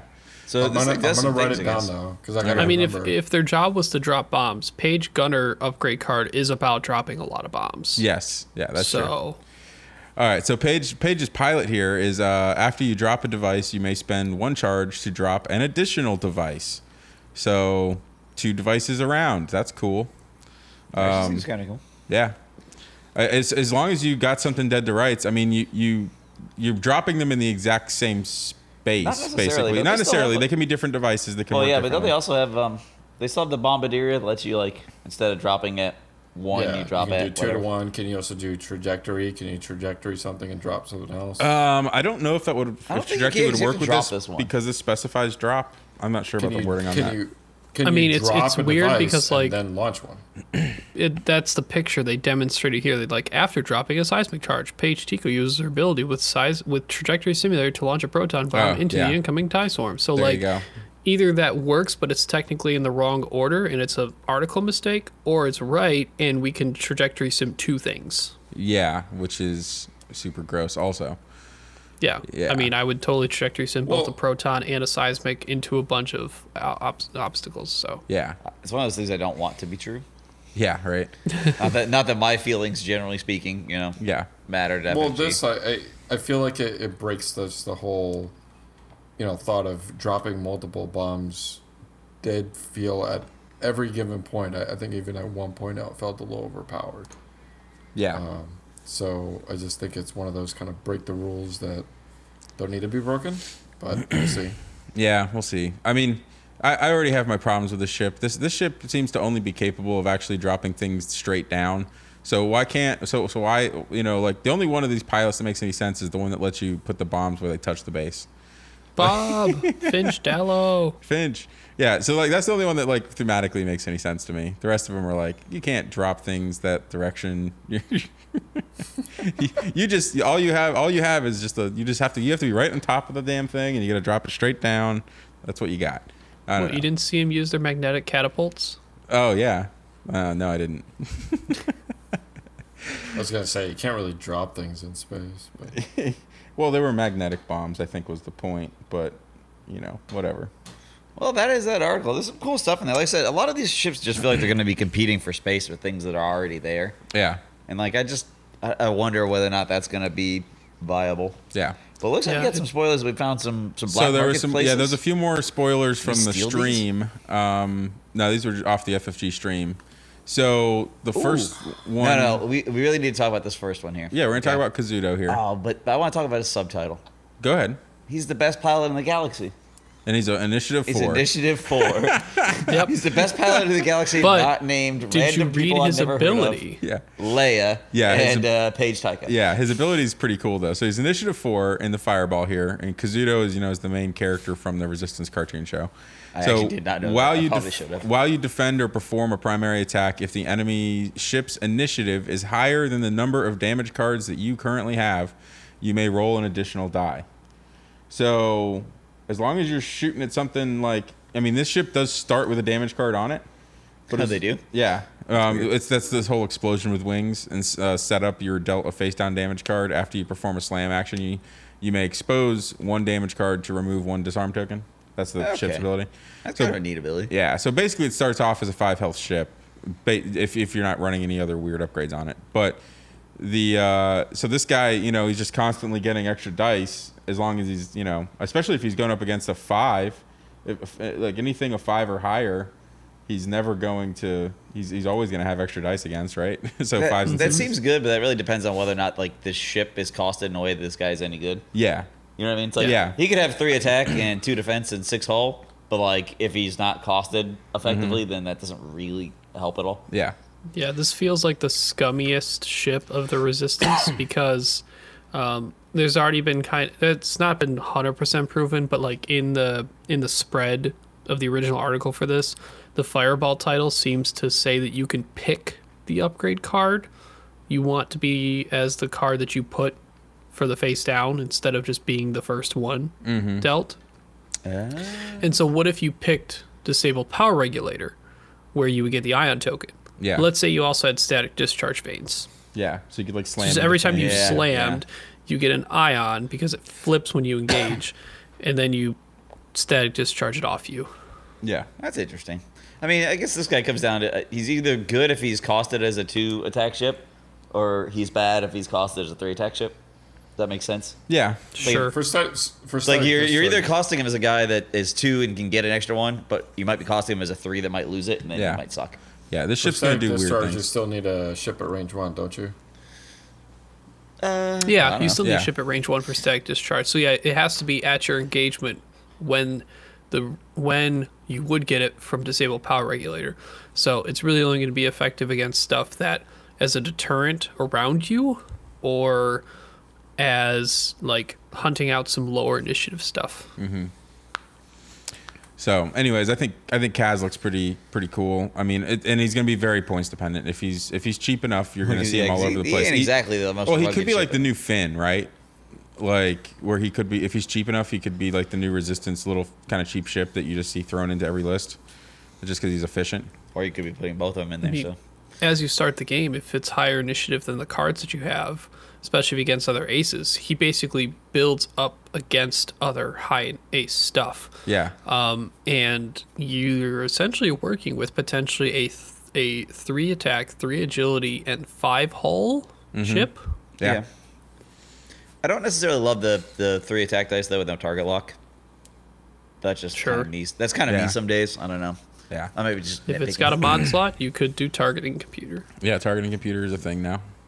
yeah, but I don't want to pay for it. Yeah, yeah. So, all right. Uh, also in here is uh, R1J5, which is the astromech from that uh, Resistance cartoon show. What, what do they call that astromech? Like Bucket. Bucket. Yeah. So it's got three charges on them, and these while you have two or fewer stress tokens, you can perform actions on damage cards even while stressed. After you re- after you repair a damaged card with the ship trait, you may spend one charge to repair that card again. So essentially, just removing the card entirely off of you. That seems really good. Yeah. So obviously, this is something built to go on this fireball because you're kind of starting off with damage and just a lot, a lot of damage card tricks on these fireballs. Is, is looks like is what what is going to be the thing with these. Mm-hmm. So, and pay attention to when a damage card tells you to repair it, because technically, a direct hit tells you to repair this card Yeah. after you draw another. So you draw another, place it, repair the card. And when then you flip remove it, down, and you just remove it. Yep. Yeah. So he so yeah so essentially immediately turns a direct hit into just one regular hit. Assuming it didn't kill you. yeah, assuming Yes. it didn't kill you. I mean- yeah. Mathematically, that'll happen sometimes too. Yeah, but uh, no, that there's going to be a lot. Of, I mean, and I, I can already see the kind of the rules, shenanigans, questions this is going to bring up. But um, I'm sure it's going to cause because I think isn't isn't there already some level of controversy over whether or not you can repair, like whether or not the card telling you to repair is the same thing as you repairing it or whatever. Like, I don't know. I, d- I don't see the issue personally. I don't see it either, but I think I mean people can I think can maybe make the argument. There, there is precedent in other games for you know whether or not you do something or whether or not it just happens. So Yeah. I don't know. Yeah. Some people are on the side that if it says like they're considering after you repair as like you actively taking the action to repair, Yeah. yeah. Even though the text on the card of some of them that just say f- when they when like let's say you have loose stabilizer. Mm-hmm. Some people just because after you take the one damage, you flip you repair the card anyway. So if you just decide, well, I got the health to take the damage, I'm just going to do the maneuver I want to do instead of a straight maneuver, you repair it, and then theoretically with this upgrade card, you would get rid of it. Mm-hmm. That does seem pretty good. Yeah. Here's one of our least popular segments, though, where I discuss uh, things that happen in other games. Back in the day, there was uh, I, I enjoy doing it. Go for it. It's, it's my gift to myself. Merry Christmas, motherfuckers. Merry Um, Christmas. back in Spycraft, which was a, a spy-based card game back in the day from AEG, uh huh. there's a guy that actually did. He had an ability when you retired a guy, which is you know the polite way in Spycraft to say you know you killed the dude. Yeah, yeah. But it only worked when that guy retired him. Mm-hmm. And normally, how you retire people in that game is you gave them a wound and then you gave them a second wound and they died. But the ruling came down, you know, after he had come out that if he gave you a second wound, that was not him retiring you, that was him wounding you. And the rules are what did the retiring. So it led to like jokes in that game for any number of years about like that being such a deadly game. The rule book itself could straight up murder you. so you could be murdered by the rules in that game. Like, oh god, this is a dangerous game. Yeah. And then that card was useless, and Peyton Peyton was angry forever. Yeah. Isn't there um isn't our president's uh wasn't the there was some stuff about the missiles uh fuck, I forget what they're called for the Trade Federation drones. Um the where Discord missiles. says take an action and it, the action is to reload the card. Oh yeah. yeah. Oh, the energy shell charges. Yeah. Yeah. Energy shell charges, right? Isn't it? wh- What was the ruling on that? Isn't that kind of a little bit of a precedence where basically it's not a reload action? The ruling on that was it's an that action to reload. The ruling on that was that it, it works the exact same way as a reload action. Okay, so I, and Yeah. that's. I feel like that's All- the case too, because you know if an action tells you to repair the card, then you're just doing an action that forces you to, you know, it, it, basically you're spending that action to be able to repair. The repair reparation is always done by you, no matter what. Yeah. Um, That's that's a good reference point. Actually, that's a good point. Yeah. Destiny has some weird stuff in that too, where it's like there are certain cards that force your opponent to remove one of their dice, and they're ruled that that's not the same as you removing their dice because that's your opponent doing it. It's like, really, my card said to remove it, but it told him to choose which one, so therefore he's removing it. Yeah. So, so there's weird shit that happens in every game, I guess. Oh, I yeah. have no idea how this one works. Yeah. So all right. So it'll next, definitely they'll they'll do, there'll be some reg, They'll reg probably. text They'll, I'm sure they'll somewhere. clar- clarify it somewhere. Yeah. Yeah, So they'll all have right. a FAQ for it. Um, the next card up here is a first order card. Um, this is from the new Vonreg uh, tie pack. The tie uh, was it SA Interceptor BA. BA. Oh, it's a Uh, so badass it's an- interceptor. It's a badass interceptor. I want to play yeah. badass interceptors. So it's an initiative five, um, Holo, like Mad and Max, he is at the start of the engagement phase. You must transfer one of your tokens to another friendly ship at range zero to two. So obviously he's got the fine-tuned thrusters on here that lets him take the uh, deplete and strain tokens to perform either a barrel roll or a um, target lock action. So he's gonna, you know, conce- conceivably have a couple of different tokens lying around on him, some good, some bad. So being I think able it's to gonna be really good, actually. being able to pass that stuff around is pretty cool at Initiative Five. Yeah, So, most people thought it was all about the Vonreg. I think yeah, Holo could be pretty good actually. yeah, Um, you could also pass off enemy target locks. yep, yeah, it's like old Manaroo tricks. yeah, yeah. Getting rid of enemy target locks is real nice, especially Yeah, if they that's took the time to line you up. So, well, it screws up target priority completely. Yeah. Yeah, it's it's it's a big deterrent. yeah. Well, it's it's kind of cool just being able to because you could pass it backwards out of range. You know, Mm-hmm. so it's like, oh, uh, you had Holo in range, but you didn't have this guy, but Holo's close enough, so there, Feels like there it goes. of Yeah. Yeah, You know what it feels like you're gonna pass it off to? Is, Screw um, you, seven B Jedi, and you Yeah. free taking your stupid locks with all your force. yeah, right. Yeah. And can't you uh, pass it off to um, what's the big shuttle that everybody likes? Oh, um, Tavson. Yeah, Tavson's like, Tavson. here, Yeah. put this target lock on Tavson. Go Yeah. shoot him instead. And they're like, Yeah. no, It's like, forget God about damn it. it, I didn't want to. Fine. I wasn't here. I wasn't here to shoot Tavson. Yeah. yeah, no, no. You know what? You know what I'm gonna do? Nothing. Nobody came to shoot Tavson. Um, all right, so next up we got uh, a new uh, TIE silencer pilot, um, Rush, who is an Initiative 2. And Love Rush. Yeah, while you were damaged, uh, you can treat your initiative as a 6. So he's kind of like a reverse null. So, Man, I really wish friendly ships could shoot each other whenever they want. right? Because I would just have Rush shoot Kylo, give him like a random crit under the shields, Mm-hmm. and then just be one less health only instead of half health in Yeah. i6. This guy might actually be good in uh, Aces High. yeah. Yeah. It's Yeah. just kind of hilarious. yeah. I mean, what? I mean, it could be. Yeah. Yeah. It's like you want that? You want that first blood token? Yeah. You make me an initiative six. I Yeah. will get last blood. Well, then here, here's the fun ruling part, right? Okay. Does he get to shoot if you've passed i6 Oh, and yeah. he goes down to half? Yep. I don't think so. No, probably not. What's Yeah, weird about say it? They- no.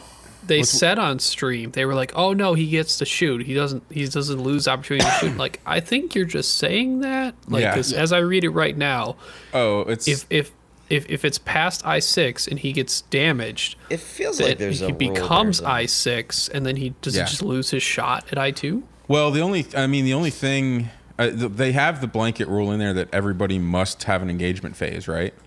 So I'm they? assuming That's that's, a weird rule. they had to, yeah, they had to put that in there. It's, I think they put that in there at some point for some ruling. I don't remember what, but there that there is that blanket rule in there that every ship must have an engagement phase because I know they've used that. I know some judges have used that in to like rewind games and say that you know, oh you forgot a because of- shot, yeah, you have to go back and do the shot.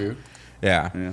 Yeah. So I, I don't know. They're probably going to put a just because kind of a ruling in there. They're like because we say so. Yeah, he gets whatever initiative he started the engagement phase with, or something stupid. I don't know, but who knows? we'll see. God, I've lost I've lost a game on that in in uh, in 2.0 where I forgot to shoot with a ship. So Yeah, I would have liked to know now. yeah. So, all right, the other uh, before that in Red. Yeah. That that rules was it added. may have been. Yeah, I don't know. I, I I can't. I just remember that came up as like a ruling at some point. Uh, it was um I want to say no, it wasn't Toronto. Toronto was a Talon roll. Um, yeah, Toronto was the Toronto Talon roll. there was one final. Ah, yeah, uh, the it was infamous with, uh, Toronto Talon roll in 19. It was a it was a Republic ship. Uh, I think it was Obi Wan actually. Uh, somebody skipped their activation with Obi Wan. It was Yeah. a huge deal. Um, where basically that's I think that's what the judge ruled was uh, to rewind it Mm-hmm. uh, back, the game state back, and the other person lost or something like that. There was some drama behind it. Yeah. All right, last last ship on the list here is uh, a new TIE SF, uh, Captain Phasma at Initiative Four. Who's that? Um, who dat? so while you defend after the neutralize results step, another friendly ship at range zero to one must suffer one hit or crit damage to cancel one matching result. So um, I guess is that like the kind of like the Xizor ability? yeah, and it Yeah, was, it was crap then too. So yeah, this this kind of might end up in the se- seizure syndrome. Yeah. Of like, well, this doesn't feel great. Um, the few spots where it might be okay is if you stick Phasma in the middle of a bunch of fanatical FOs. Mm-hmm. Like they'll take the shield if it's a hit or crit anyway. Yeah. I mean, you don't really want to shoot at just base FOs, but also is is a fanatical FO swarm with Phasma really that great in the first place? That's another point. Yeah. I just feel like you're guarding like something of no real value. Yeah. Yeah. I mean, it's like- or She's You put okay, but like, is she really your priority? Yeah. put Phasma next to Tavson and just say you sh- Yeah. either one you shoot, Tavson's gonna get stuff. Yeah. that uh, that I could actually see. I mean, actually, I, I, I really like the efficiency of of a lot of the uh, of like the the, the FOs, um, and I think there's been some interesting lists out there that have have kind of utilized that. So, like, what was the one uh, list? I think one of the Polish guys didn't he win uh, like the Polish nationals or, Oh yeah, make top the, table? the the Avenger and a bunch of Yeah. FOs. Yeah. So like honestly, is Phasma and a bunch of FOs any different? You know, that much different from that? You know, it's that could be interesting. I just, I never Uh, liked. one, one's a silencer. Silencer's a pretty Yeah. good chassis. Oh, Silencer's a great chassis, obviously, and it's and it was a cool ability that he was taking advantage of with Avenger. But, um, but you know, from an efficiency standpoint, I think that it could be a thing. It's like I don't hate this shit, but I really, I always thought Xizor could have done something really cool. And instead, you're like, he's super good at like staying alive. Like, cool. To what end? Like, I, I got no Yeah. answer. I got no end game. Yeah. yeah, like- Phasma's not much of an end game ship in the first place. So it's like, what am I really doing? Yeah. Yeah. It's like I feel like they need to make some sort of EPT that you just put on Phasma that makes her, you know, actually. She needs that makes her a centerpiece. Same thing with Xizor, you know. What I, mean? I, I I remember I remember the uh, the year this the Star Viper came out and and, sh- and like you know Xizor came out, and it was that that regional season. I somehow played, I think, four or five different people running Xizor lists at, at different regionals that year, and I went and looked it up later on uh, on List Juggler, and I literally played like five of the seven sh- lists containing Xizor that were that were in any regional in the entire world, entire state. Like- Oh, the entire world. I'm like, how did how did I play that many Xizors? And I was I was, think, I was thinking about it. I was like, this is ridiculous. How do I keep running into Xizors? That's one of the times where like he used to be really that used, Black Sun used to be like and probably still is for all the people still playing Star Wars CCG. He was always like one of the greatest and most fun decks you could play in all of Star Yeah. Wars CCG. So then he came to this game. I got super excited. I was like, Yeah. So, oh well. All right. Well, that's the end of the spoilers here. Um, is there anything else anybody wants to bring up from these art- articles and spoilers? Any last words? I think it's some good looking stuff. It looks fun. Yeah. Mm-hmm. Yeah, a lot of fun new content. That's for sure. Yeah, So- I think. I mean, out of everything that we've seen, the Resistance and First Order are getting the most stuff because, like, as Joe said, a lot of the Rebel stuff in the Joining the Cause article was just like, well, this pilot will compete with this pilot, and K2SO crew seems like the only cool thing. Yeah. Yeah. I think it's some crowded skies. It's like Firefly. Mm-hmm. Um, I do want to point out one thing before we go to the break, though, and we'll just we'll touch on this briefly.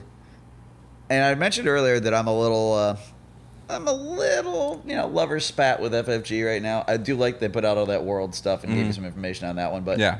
didn't. Did anybody else was anybody else expecting something cool to come out of the Mandalorian or or Rise of Skywalker game wise? Oh yeah. Well, so hold, Yeah. hold on Not about, uh, yet. the Mandalorian you have to wait on uh, because as you noticed, there is literally no merchandise out yet at all.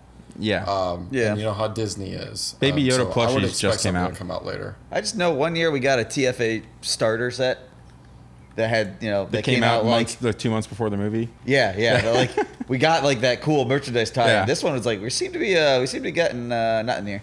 Yeah.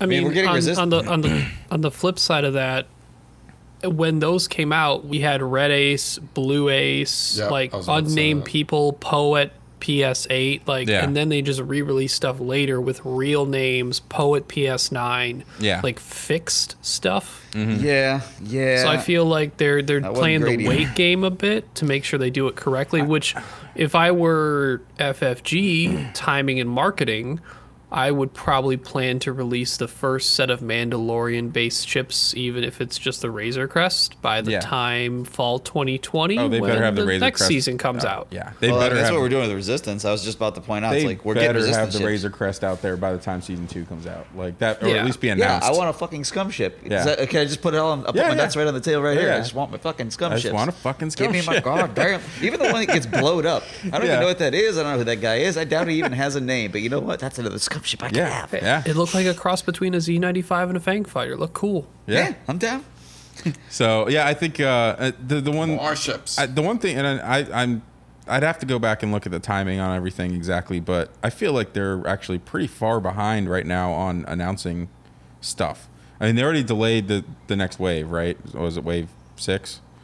So Yes, that's not expected till February. yeah, which was supposed Yeah. to be a December release, and then now They pushed back the and they have yet to even announce. They've yet to even announce what Wave Seven will be, which is I just feel like that's that they're they're pretty far behind. Especially mostly part of it is because of I think how fast paced the 2.0 releases have been up till now. Yeah. So uh, may, maybe it's like maybe they're they're intentionally slowing down a little bit, but No, it, I think- I it also it feels might- like they're just behind. no, I think it's uh, it might have to do with uh, China export issues. Yeah, no, I think I think there's some issues there, but anyways, I, I do feel like they're really behind as far as just like I just wanted to make sure it wasn't just me. 'Cause, Yeah. Like, I, I was kind of like waiting for you know FFG to do a surprise move. You know. What I, Yeah. mean? I keep waiting. There's a recurring theme on this show. We had the whole Game of Thrones episode where I talked about how I was expecting a plot twist at the end that never came. Mm-hmm. I was expecting a plot twist in. Well, we'll get into it in the second half that didn't come. yeah. It's like I'm just waiting for these plot Yeah. twists. All right. Well, on that note, we will hit the break and we will get a Florida Man segment here. And actually, you know what? I normally just kind of decide this in editing, but since Ryan's our guest and I have one from Ryan, uh, the, it's going to be the Ryan Staniszewski Florida Man news segment today. So if you guys at Yes. home don't like Ryan, you know you're gonna be sick of him by the end of this episode. You're gonna a lot, you're gonna learn a lot about a guy who throws hot dogs. Yeah, a lot about a guy throwing hot dogs. It's great. It was I'm great. pretty sure, pretty sure the guy at the party last night I- threw up I some will- hot dogs. I will say, yeah, yeah. On the break, I'm gonna go outside and check to see Yeah. if there's any you know remnants. But So, anyways, we will be back. This is Ryan Staniszewski reporting. This week, a Florida man desperate to get his beer used hot dogs and a corn dog stick to attack a gas station clerk, police said. Kevin McDaniel, 35, threw hot dogs and poked a, the female clerk with a corn dog stick at Pedro gas station in Marion County, officials said. McDaniel's bizarre outbreak allegedly began after the clerk refused to sell him beer. It's unclear what the clerk's reason was. The victim was left with a red mark under her eye due to the corn dog stick attack, the sheriff's office said. Surveillance video captured a man identified as McDaniel lunging with a hot dog at, a, at the clerk. McDaniel was charged with battery, touch, or strike. He also violated his probation from Pasco County. He's being held in jail with no bond. Hello, everybody, and welcome back to the second half of Florida Man Plays X Wing. And I'm going to give the big spoiler alert here. We're going to talk episode 9, Rise of Skywalker, and we're going to talk Mandalorian uh, season finale. So if uh, you have not seen any of those at this point, uh, you know, just go ahead and turn it off. But uh, this is your warning. So be warned uh, from here on out. tons of spoilers.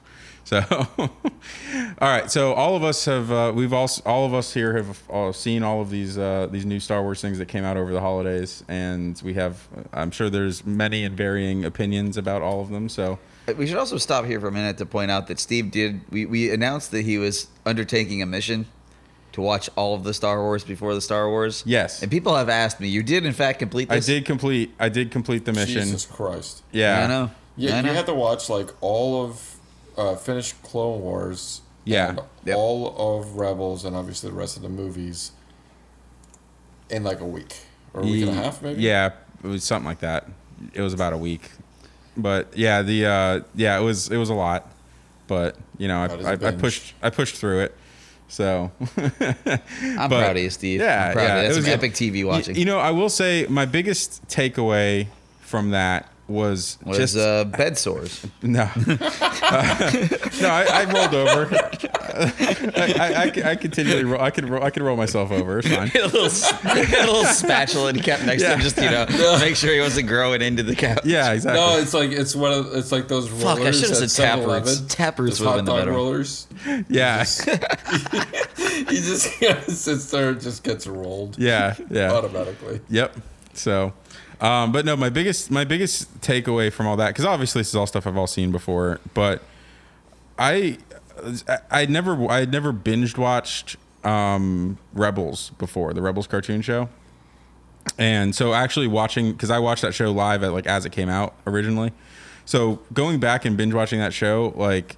God, that was a good show. I really, really fucking like the Star Wars Rebels cartoon show. Like that, and the way it was you know, interconnected with Clone Wars, obviously because it's the Dave Filoni joint, and the uh, you know, it, it- I, I really, really liked Rebels. I've been and, told that one gets better in the second season, doesn't it? Oh yeah, yeah, it gets much better. the first season's a little, little First hairy. season's a little a little rough. Um, it's but it's not even that bad really. Like even re, like rewatching it, I was like, you know what, this isn't as bad as I think I thought it was. Like the first even the first season. So, um, and it wasn't bad. It was just a little slower and different. You know, it, it took the show a little bit of time to get gain momentum, Right. basically. But it was uh no, it was Rebels is really good, and and like it was like the end of that show was like I don't know, it was, it was pretty. It, it kind of hit me. It was pretty emotional, uh, especially after watching the whole thing as like one big block, you know, and, and not just watching it week to week.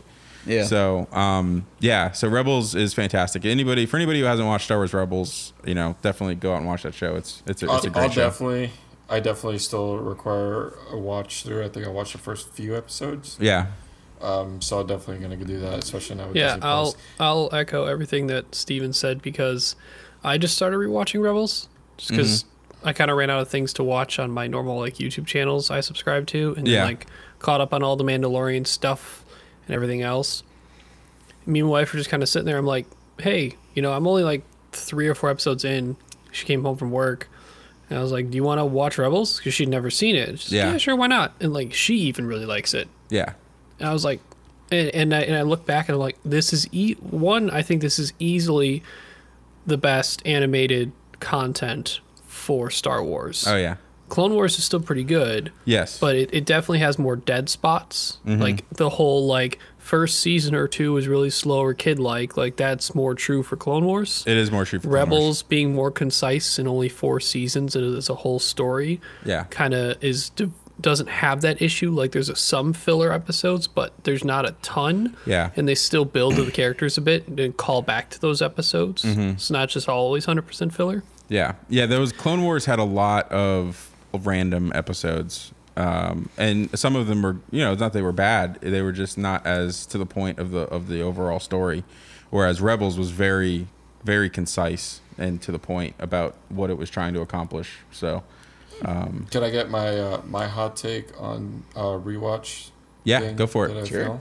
yeah, I out of all the movies that I saw, I I could see objectively that Attack of the Clones was bad. Mm-hmm. So that was up at the bottom of the list. but it is an objectively bad movie. I did not enjoy Return of the Jedi Yeah, as much as I thought I remembered enjoying it. Also not as great. I think that movie um, has has kind of shined with nostalgia. Um, it, uh, but I think it, so too. it wasn't as it, obviously of the original three. The original trilogy is probably the weakest, but Um, Well, I don't know, but because like A New Hope, I, I just I fucking love New Hope. It just feels like you're at home, basically. You know when you watch it. Um, and Empire Strikes Back, obviously, is one of the most iconic. But Return of the Jedi just kind of fell flat when I rewatched it. I just I was Yeah. like, okay, this is great. Like you know, it just I felt like I had no real investment except for the Emperor, uh, the scenes with the Emperor and um, you know Vader, and just that that kind of aspect of it, because yeah, because that I think that was necessary uh, to close out the story, and Yeah. it was done really well. But besides that, everything else about it was just kind of like meh. Mm-hmm. Um, so that was just kind of like my thing. I was just like, out of the rewatch, I think that was the movie that I enjoyed the least because I still enjoyed Attack of the Clones. I know that it's bad, I still enjoyed it. yeah. I enjoyed it much more in Return of the Jedi. Um, so that was just kind of my my thought. I still enjoy Return of the Jedi more than. Attack of the Clones. I can't I can't get over some of the problems that movie has. but that's that's me. The dialogue, but I I, know, I, I'm- think everything else is tolerable. I'm Uh, normally a person who likes Return of the Jedi more than others, and that's just because like I'm such a huge fan of the space Yeah. battles, and that having the space battle that I had was always like a big awe moment for me Oh, yeah. when. I was young. Yeah. So I think the ground battle on Endor drags that movie out a little bit. It does. and the rest of it is amazing. Mm-hmm. Like, Yeah, like I love Jabba's palace sequence. I love the the Death Star sequence. I love the battle outside the Death Star. I think a lot of the things that happen on Endor are probably the weaker part, but there's some good moments. there Yeah. I mean, I always go back to the. I always go back to like. I just wish they had done that the way it was originally written and made that made The them Wookiees. Wookiees instead of instead of Ewoks. I mean, like I agree. It, it just Oh it just God, would have made so much more sense. But watching the Ewoks overpower the stormtroopers. Yeah. it was just like watching like a third grade cartoon. Like I was just like I couldn't, I couldn't take it seriously. Like I was just like this, this, this can't be happening. yeah, like if I was a stormtrooper, I'd grab one of those things and just toss it. Like I just, I don't understand why this is happening. yeah, uh, you know, it, so- it does something that, that Star Wars isn't particularly adept at having children in any roles. There's no, there's really no children in the Star Wars universe. To be honest with you, there's Anakin in the one movie, and he's, you know, I won't harp on that poor guy whose, you know, life has been ruined by having Yeah. been in that film any more than it has been. Yeah. But Star Wars doesn't really know how to handle children, and let's face it, Ewoks, from a filmmaking standpoint, have all the same rules and attachments that children do. Yeah. You know, you can't really. One of them does get blown up, and that is actually a sincerely like crying kind of moment. But Yeah. The rest of the bit, it's like watching Jurassic Park. You know what I mean? Yeah. It's like th- you know they're not going to eat the fucking kids. So Yeah. like, why do we even have the kids here? Yeah. Like, you have characters that are immune to death. They're not really that interesting. So please get rid of them. Yeah, And they yeah. find, had to find weird ways to justify their own existence. yeah.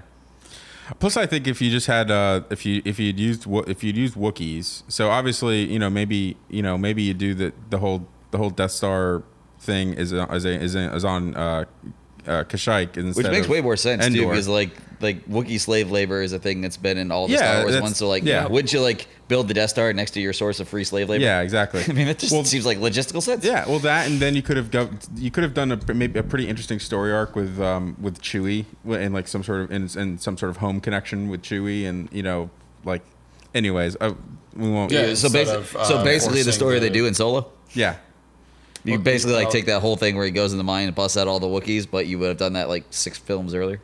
uh yeah conceivably I mean, yeah. Mm, Fine, I'm good with the plan. Hey, I'm not, Yeah. Not poo-pooing the plan. I'm just saying.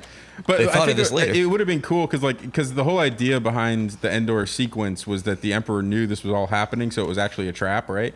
So That was also stupid. really? Who, Oh, I would, who would ever do that? Who, who would ever go as a trap? I'm going to tell them exactly where the weak point is. I mean, What, it, it what works. kind of mass criminal or evil mastermind would do that? That's stupid. yeah, really? I mean, it, it I don't know. worked. It was working. yeah, I don't know. No, it wasn't.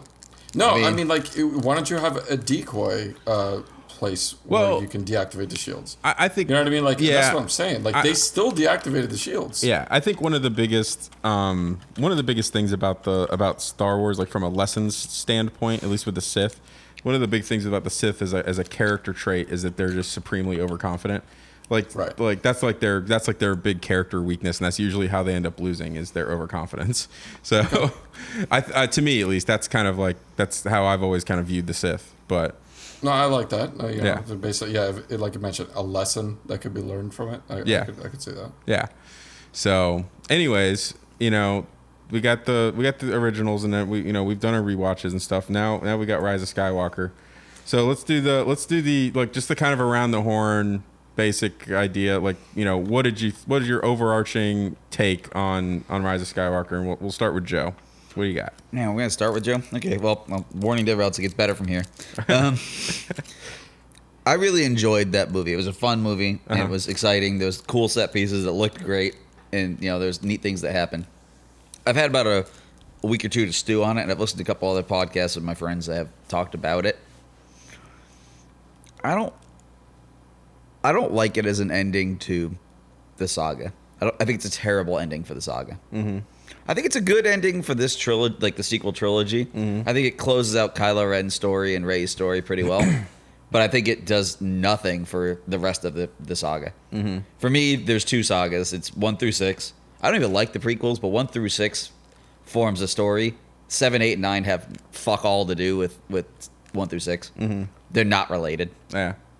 So I'm a little bitter and disappointed by that one. Um, but I like the movie itself. Yeah. Like I liked it and it was cool. Like it looked awesome and there were neat moments. But like, I'd also like to dispel all rumors that people have been starting out there that anybody at Lucasfilm, from George Lucas on down to the mouse himself, has any fucking clue what they're doing with the next movie. Oh, not, like, yeah. not like whatever movie's coming out next, but like everybody's like, it was always going to be Palpatine. Like they always knew, or you know, Lucas always knew that eh, that Vader's Luke's father. Yeah. No, they don't. Don't let them lie to you. Don't let them bullshit you. Yeah. They don't fucking know. Yeah. I, I Everybody's think- like, well, they they knew it was going to be Palpatine. Oh. really? Because they foreshadowed it zero percent. I, I think I think Lucas. I think this and this goes. This starts with Lucas, and this starts with with episode four. There was never much of a plan. Like a like like he was like a lot of this stuff was getting made up on the fly, and it and you know you know Lucas would always say things like he had this grand plan or earlier than he may have or whatever, but I never really believed it. I mean, you, you took a movie that it, like you, But it keeps happening. People keep being like, well, you know, obviously it was Palpatine was going to be the big villain. Look at how big a villain he was in you know one through six. Like, yeah, and then not mentioned even slightly or hinted at in seven or eight. yeah Like they don't mention him. It's not. no no Well, Not a thing. Well, part of it is just the, you know, kind of uh, this dysfunction that was, you know, having multiple directors and not an actual trilogy planned. it was just more like, hey, we're gonna have you write this one, or you direct this one, you direct that one, you direct that one. You guys feel free. Let your creative minds go wild. Yeah, and I think And they thought they were it. doing And the right like- thing there. Um, like I think Disney, like honestly, thought they were kind of doing the right thing by just letting. They're like, oh, we're gonna, you know, because the original plan is hire three different directors to make three different movies, and they'll all somehow kind of and let them. And they, I think they let them have a fair bit of create creative kind of control. More people, more than I think most people give them credit for. But the, uh, and then just kind of but not really plan it and not really like I think that that was kind of the key to Star Wars as before you know with when when Lucas was in charge was that there was at least there was one driving influence and force over everything that was made for Star Wars and that was George Lucas. There hasn't been one driving influence or force over the new stuff that's come out since then, so it's felt disjointed. I think I think that's to me. is- Disjointed was the word I was looking for. Thank yeah. you. I've got two quick points I want to make, uh, and I'll hand the baton off to somebody else. A good friend of mine pointed out something that I think is extremely true about this whole series, the whole saga at this point, is that basically the prequel trilogy is a good trilogy of bad movies. Yeah. Sorry, Carlos. But like it, it forms one good narrative arc, you know. It is the fall of Yes. Anakin Skywalker. And Yeah. As individual movies, they're all they're all have their flaws and are kind of weak. But like the sequel trilogy is almost as bad because it's a really bad trilogy of good movies. Mm-hmm. I like all three of the sequel movies. I like them. I don't think they form a compelling story of any real value. Yeah, I think they're There's no moral or theme. There's no arc. There's no like, you know what I mean? We did we didn't have like a three act play like we had. Like we got so used to the the the Go ahead, original yeah, trilogy. yeah. We had a three act play. Yeah. So yeah, I know I agree. I think there was uh, it, it was the the trilogy as a whole. I think felt disjointed, and that was that was kind of part of the issue. I, I liked all three movies. Like I said, I really, I actually really like all three movies individually. Oh, do too. I, I just don't know how well all of them played together as part of the saga. Yeah, I think they do okay as a trilogy. I don't think they have any relationship to the rest of the saga. Mm-hmm. Like they almost, they almost kind of. Yeah, I mean, I think they do, but it's it's it's it doesn't feel like a as strong a connection as it should have been. You know, like I mean, the whole Anakin's supposed to bring balance to the Force thing. It doesn't. You know, being balanced to the Force doesn't mean you know his grandson kind of defeats the bad guy that we just I- I- reinvented. I, feel like that's like the most like the most unfulfilled promise in, in Star Wars uh, of you know Anakin bringing balance to the Force or whatever. Like, like I mean, I get it, I, I get the link, but I don't know. We'll come back around to Joe Laporta and Travis's viewing guide to how the whole trilogy is way better if you do it our way. yeah. All right, uh, Carlos, what do you what do you got? Um, okay, so I, I do have some some at least arguments to what Joe had said. I, I uh, overall again, uh, I agree with him as far as the movie itself was very very fun, um, and it, I think it did bring it back a little bit from just the incessant arguing over the Last Jedi, whether it was good or not. It, it was such a 50-50 split um, that I think this one brought it back to everybody agreeing that it was at least a good Star Wars movie in a sense. You know, it was Yeah. epic. There was lots of you know cool things happening, um, epic story and epic you know kind of you know happenings you know the, with uh, with Rey being the Palpatine and all that stuff. Um, as far as the tying to the saga, I have to disagree in the sense that this was the only movie that kind of felt like it was a true tie-in to the saga as a whole, um, and I feel like J.J. Abrams just kind of squeezed it in one movie Yeah, um, where I think had he directed uh, the Last Jedi, he directed the second movie as well. A lot of those elements would have been in the second movie, so you would have had a lot more of a feel. You know, you finish with the Force Awakens, you get the connection with, um, you know, Luke, and then a lot of the stuff regarding Palpatine get discovered in the second movie, and then you have the final clash at the end. Um, so this movie I think ties in the whole saga as a whole a lot better. Uh, you know, the the Snoke death is a little bit better explained in this movie now when it's just like well, he was just a puppet. Yeah. Yeah. Everybody was upset, you know what I mean? But now it's like, well, who cares? You know what I mean? He wasn't he was just a creation by Palpatine. Um all that. So I think overall, yeah, tying in the saga, I think it did a really good job with that. Um and bringing the two major families together, right? The Palpatines, the Skywalkers, you know. I just don't Um, feel like the come- Palpatines are a family though. Uh, well, apparently that's they were. Thing. Like Again, until this rushed. movie, ninety percent Yeah. of this people who went and saw this movie didn't know that Palpatine was his last name. Well, that's that's what I'm saying. You know what I mean? They didn't know there no, was a right, Pal- right. is no Palpatine family. They didn't even knew that was his last name. Like, oh, we just assumed he was just like fucking Cher or Bono, you know? again, and I, I think that that's a little bit a cause of the fact that you know the the whole pre-planned thing with the different directors. There was no cohesive story plan. J.J. Abrams winged it. He did. Yeah. He totally Oh, winged it. winged he, it like he saw Last. Jedi.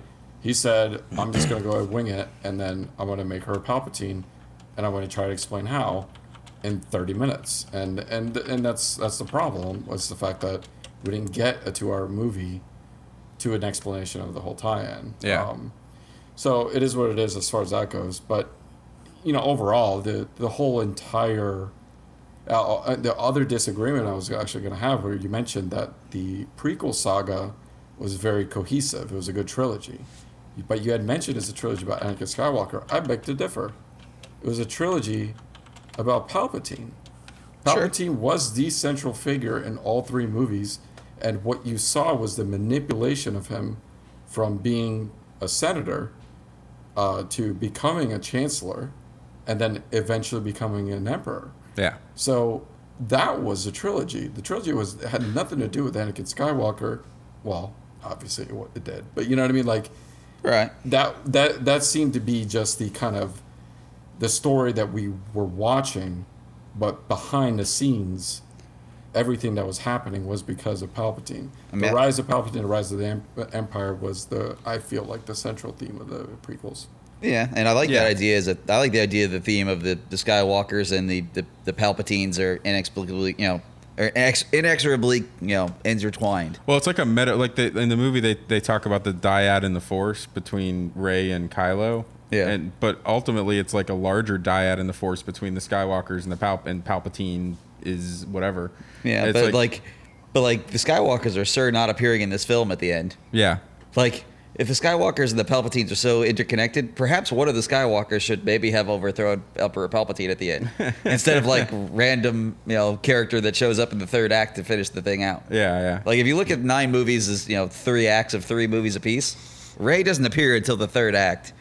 So like the most important character in the whole thing appears in the third act is kind of bad writing. yeah. Yeah, I, I, I agree with those. I mean, It ain't fucking Shakespeare at this point. Well, Yeah, and again, that it ever was, but yeah. again, if it was all pre-planned, maybe it could have been done a little bit better. Uh, but I, I think as far as like just looking at the overarching um, saga, the prequels were the story of Palpatine. Um, the original was the story of Skywalker, and then the sequel trilogy was the culmination and just the clash between, you know, the two the two families coming at finally at a at a final end. Um, so I, I do agree that some things I, I probably would have liked to have been done a little different. Um, but one of the biggest takeaways for me was Adam Driver was probably the best actor to have ever Oh, played a Star Wars character yeah. the entire saga. Yeah, Adam Driver is. I, I, I personally am a huge fan of Adam Driver. I think he's a phenomenal actor. So I was I was excited when he first got announced that he was going to be in Star Wars before they even announced what his character was, and it was uh you know I just as soon as I heard he was going to be involved, I was excited about that. But just because I just really But uh, like him as yeah, I think the role. I, I- I think that was the only character um, that I was satisfied of the whole entire arc. Really, because I was, I was, I would loved his acting, and I thought he's great. I even like Kylo Ren as a villain, but I think his arc is shit. Like his arc is, I randomly become redeemed because you knew that was going to happen. Like that that scene where he gets redeemed because Leia says, "Hey, you should probably stop being a dick now." You know, mm-hmm. granted she does it through the Force, so I guess that's cool and all. But other than that, like Yeah. his redemption is awkward and weird and stupid. like, it's like Yeah. he I- got stabbed and then brought back to I was a life. little drunk when I watched it. But I mean, I Um, was one of the times too, but like it doesn't watching it, it doesn't really make any sense. Like he gets he gets, you know, stabbed through the gut and he's dying, then she brings him back to life. And like maybe you use that as he's like, wow, like being doing good feels good because I'm not dead anymore.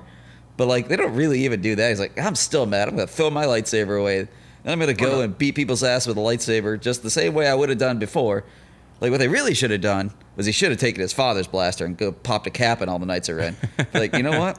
You know what? Ancient weapons and hokey religions is no match for a good blaster. and that would have been a redemption I'd have paid money to see. yeah.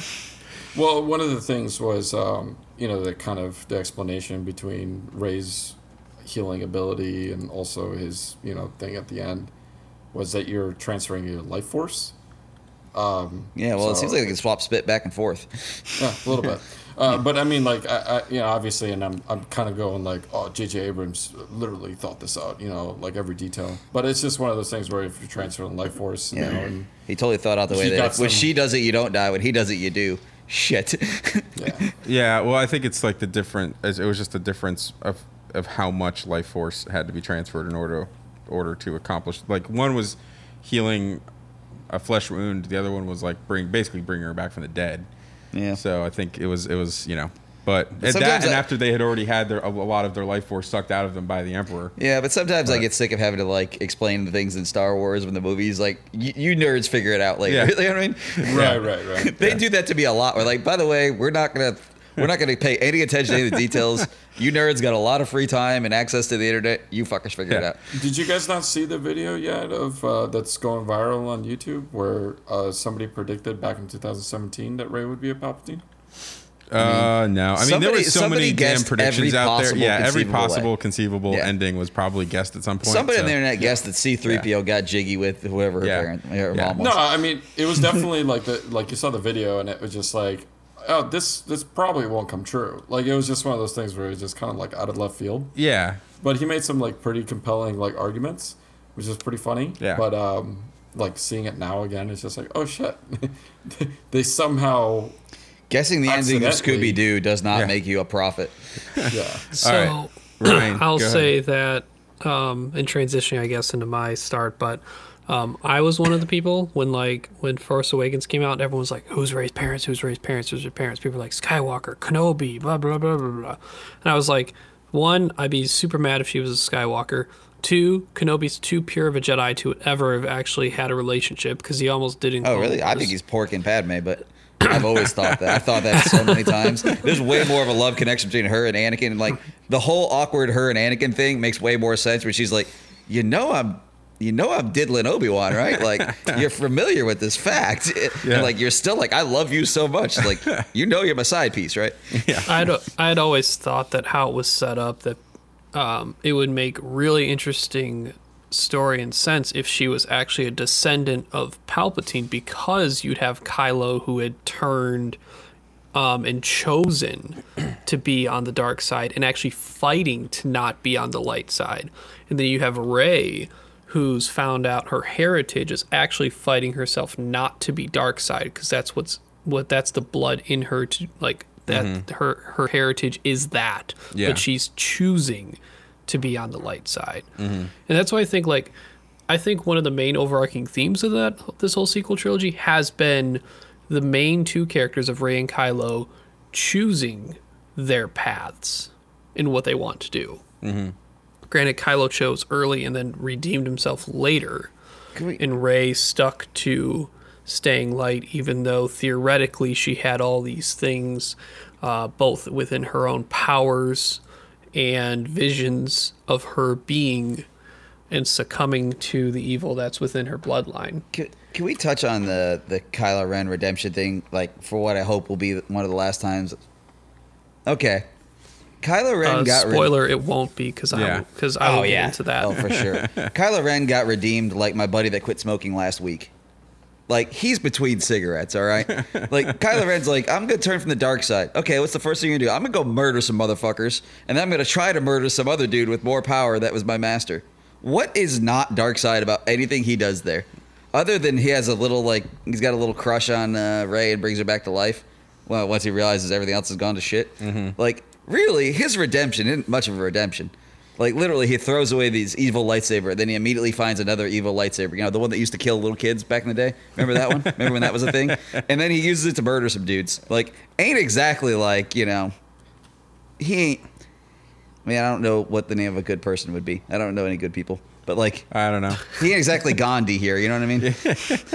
He's like, the first thing I'm gonna do as a good guy is the exact same shit I was doing as a bad guy. I'm just not gonna wear the creepy mask anymore. or the cape. Yeah, or the cape. I don't have my space cape. Yeah. So like his redemption strikes me as a little hollow. Yeah. So, all right, Ryan, what what else you got? So, Rise of Skywalker, I'll kind of echo similar statement of that. The movie felt fun, entertaining, enjoyable as a Star Wars film. And then we get to the but Yep. Um, I think the trilogy suffered, like as you guys have all mentioned, from there wasn't somebody like Lucas who said this is the overall plan. Like overall, this is what we're getting to, to so to make sure all these other films in the middle, no matter who's directing them, would have the similar theme lead to the end point or certain characters' end points if their arcs aren't in all the way to the end. Um, I actually think it was a major mistake at this point to bring back JJ because if you were going to have a director direct two out of three movies, he just should have directed all three. Yeah. But if you were going to not have the same director, you should have had three different directors and stuck with that. Yeah. Because then you have what happened in this movie, which was it, it's hard to really tell. Like JJ says it publicly that he he appreciates and likes what Rian Johnson did in Last Jedi, but it's hard to see that with what happened in Rise of Skywalker. There were numerous things you can point to that just felt retconny. And mm-hmm. like, I'm not a super Last Jedi apologist. I still like the movie. I Yeah. was happy that Rian Johnson took risky and challenging decisions and and and themes to put forth to the regular Star Wars viewer that don't normally get those same challenges in other Star Wars films as a viewer. But I was just really it, like as I thought about it more, I'm like, man, when I first went into wanting to see Rise of Skywalker, I was like, I just hope they stick to the decisions that were made. Like move forward no matter like whatever the community may have said, just move on and make the best film you can with what Last Jedi left you off with. I just don't think they did that. No, they did Like- not Yeah. do that. I agree, and and I think one of the the main things I feel like Last Jedi was that it was a, a, a better movie than it was a better a, a Star Wars movie, uh, a good Star Wars movie. Like it, it was one that made you think, and it had a lot of running themes of I think overall failure because every single character had some f- form of or, or failure throughout the movie that Oh you know, yeah. caused them I to mean, make decisions. Look at Empire like a- Strikes Back. There was a ton of heroic failures in that, mm-hmm. realistically. right. Yeah. Right. And It's the second act. That's that. how it's supposed to be. You know. Yeah. Right. And so that's what I mean. I don't. I still don't understand why people hate on the Last Jedi. It, it, it- whether it was you know specific things like the the scene uh, in the throne room, um, or just the non-explanation of the non-importance of of Snoke, but it's like all that stuff just you know got like you mentioned retconned and just all of a sudden you're starting at a clean slate 30 minutes into Rise of Skywalker that none Yeah. of that shit that happened mattered. The the Like, two hour movie that you spent watching, it doesn't matter. We're moving on. Mm-hmm. Yeah, like it did really feel like the first 30 minutes were just JJ saying, "Okay, here's like my episode 8.5." Yeah. Yeah. Like just just to fill in the gaps of like what needs to fill the rest of the film for it all to make sense. Like I don't mind that Rey was a Palpatine. I don't mind that Palpatine was even back again. It's just as really- a he made the trilogy, movie. He was awesome. There, Yeah. it like great, as a trilogy, it just didn't make s- sense in its entirety. Like another thing that I was super excited to potentially see as the ninth film was, oh, like in Last Jedi, the the the dark side apprentice finally killed the master, and he mm. took power. I was like, I was super stoked to see Supreme Leader Kylo Ren and like, Yeah. what is he going to do? Yeah. with the First Order. And then, I mean, you're like five, ten minutes into the film, and you're like, oh, so Palpatine's just already commanding Kylo to do things, even though now, granted, Kylo was already planning, like immediately from the start, like I'm still gonna kill this guy. Yeah. like I am the I I still am here to be the the number one power. Yeah. So, yeah, there was that, but like he never really got to be the supreme leader. Yeah. Um, Yeah. and a lot of like big big points in the story like chewie quote unquote dying c3po Oh, that losing his memory like there were points in the story that felt like man these, these this big heavy thing happened like five ten minutes later it's like oh no we're all we're all okay Just kidding. No problem. And uh, Just that kidding. was my biggest issue. So, and I like you had mentioned, you know, uh, Rey fighting the darkness uh, to get into the light. When she, quote unquote, killed Chewie, I was like, holy shit! Like this was a huge moment.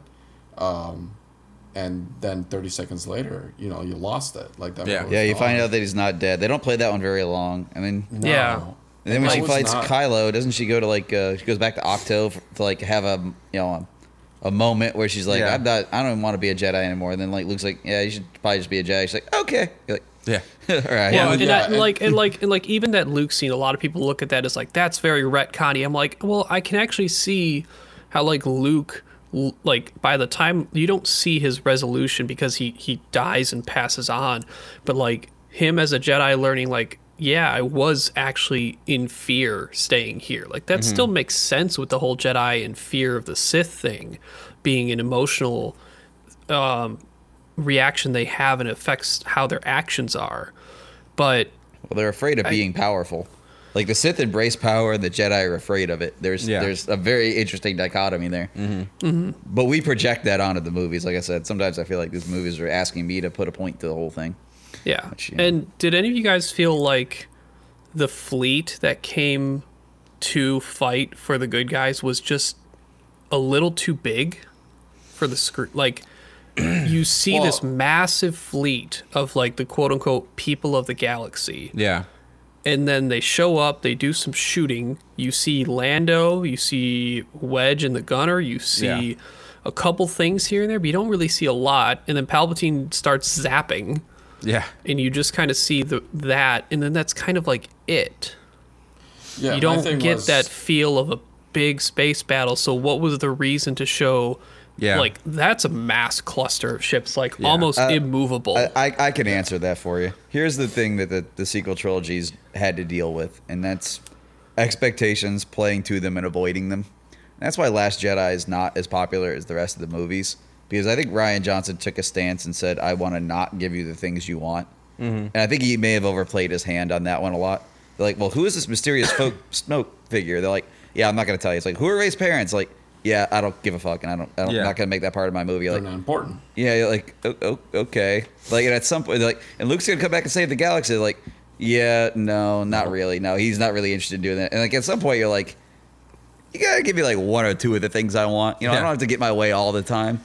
There, there. Well, and this, all of this kind of goes back to the, to the, you know, Rise of Skywalker feeling. Uh, You know, it was so compressed. So much. Yeah. There's so much packed into it. Like every, every little kind of every point we're making about like, oh well, there's this huge space battle, but we're not seeing enough of it. And there's this thing, and we're, but uh, there's this, there's this kind of retconny scene on Ahch-To, and there's this thing here, and this thing. Yeah. All of it is just because they're, they're all these little things that are that were that were compressed a little bit too much. It was there was not there wasn't enough time to let these revelations and these things breathe. Yeah, in the two hour and that. twenty minute movie. Yeah, it could have been like Yeah. a three hour, three plus hour movie, and everybody would have Yeah. fine with that. Yeah. But like, also Yeah. JJ's all about giving you exactly what you asked for. It's like you want Yeah. Chewie to get a medal, cool. You guys don't like Rose, she's the fuck out of here. You Yeah. know what I mean? You guys like uh, blowing up planets, we're doing that again. Remember you? Remember that one villain you're like, remember you guys like Palpatine? Cool, he's back in here too. He's like, you know, big reveals where you find out people's parents. I got one for you. It's like, have you thought it through at all? Not really. No. Fine. Yeah, like, Fine. it's- but that it's- space it's the- battle is like, you know what you want to see? All the ships from all the Star Wars things you ever wanted all Yeah. at once, so you can get a poster of it or use it as your desktop wallpaper. You know what I mean? And just like, done. They- Order it up. They did get they did get the ghost. They did get the ghost in there. You could Oh see yeah, they got, Got the, the Shadowcaster. Shadowcaster. Shadowcaster, I mean, you know. Jay, I'm sure the Serenity's in there somewhere. You know what I mean? yeah, right. Fucking Starship Enterprise, So- I'm sure is in there. You know what I mean? It's Battlestar Galactica's in yeah, there Yeah, yeah, somewhere. Like, Galactica's in knows? there. Pegasus ain't because they're You ever assholes. seen that poster that's like Yes. it's like the actual size of like every sci-fi starship I bet- ever? I bet all those are in there. I bet the cock and balls from Lexx is on yeah. I love that show. Like two two people in the audience know what the hell I'm talking about. and I I watched. Uh, Look it up, if you boobies. if you have the chance, it's actually a solid watch. It's like a 30 minute video from Collider Live. Um, like it's the non spoiler one. Yeah. but it's really interesting, and they probably have a spoiler one out at this point. I haven't watched it yet, but every person had a varying level of opinion on the film. Yeah. Like, the two girls, one of them was like very for Rise of Skywalker, one of them was very against, and the two Yeah. guys were like in the middle, but like leaning one side to the other. So it was a really interesting dynamic of the conversation. Mm-hmm. But the one that like uh, really hated it mentioned like this is she's like, there's this tweet.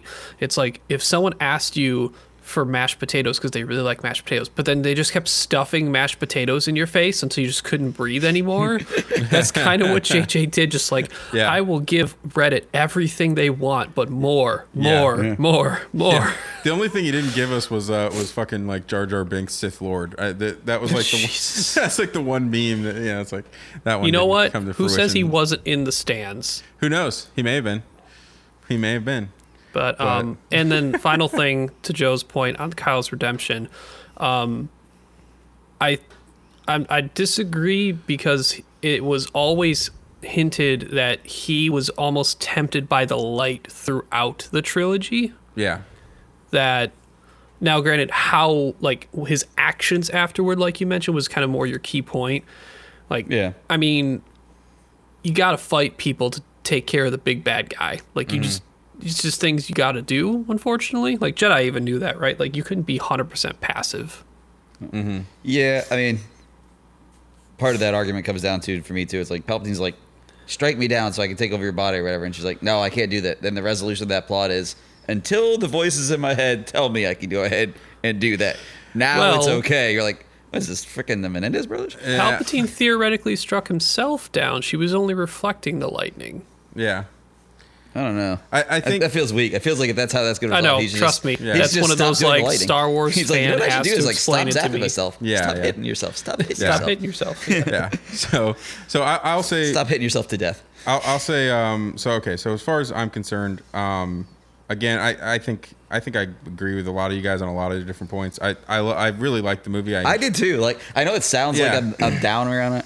Well, the funny thing is that like I really like the movie and where but when when you kind of get into these nitpicky complaint things, it's not so much to do with this movie in and of itself, but how it end caps the whole saga and I- how it connects everything else I think together. the Yeah, first it's- eight Star Wars the- movies make me love this movie, and this movie does fuck all for the other eight Star Wars Yeah. movies. I think it's where I'm at. It- but like, I love this it's movie the because I love the disjointed other eight. nature. yeah yeah and, and, and like and like and like you said it's, it's i think a lot of it comes down to the disjointed nature of how the the new trilogy was made um and now my couple of big takeaways for me from this movie um one is that I think the Skywalker saga is a is a total misnomer. I think the entire nine movies, not just the prequel trilogy, I think the entire nine movies is the Palpatine saga. I don't think so because seven, and eight don't. I agree. seven and eight don't have Palpatine in it, and no amount of they- retconning makes they that a don't, Palpatine but movie. but they but this movie essentially like retcons it into being that. And if if if you were gonna make it all truly make sense, there should have been something more about Palpatine in at least eight, maybe not seven, but at least eight. Like Yeah, the- for like, sure. Like the Somebody should that have mentioned that Palpatine- Palpatine died like- in the gal. Something happened to the galaxy in there. Well, his yeah. name not being mentioned for two whole movies makes it not really about him. Yeah, The cliffhanger at the end of The Last Jedi should have been that transmission that they talked about at the beginning of Rise of Skywalker. Oh yeah, Yeah. for sure. Yeah. yeah. If that if that's Dead what you. speak. yeah, Yeah. exactly. Like that shouldn't have been on the crawl. Although in fairness, he's not That really. shouldn't have in been in either. Fortnite. That Yeah. should not have been in Fortnite. His name at least dumb. comes. Yeah, I know. I heard about that shit. Yeah. His name at least comes up in four, so you know. Yeah, yeah. They admit there is an emperor. Oh yeah, yeah.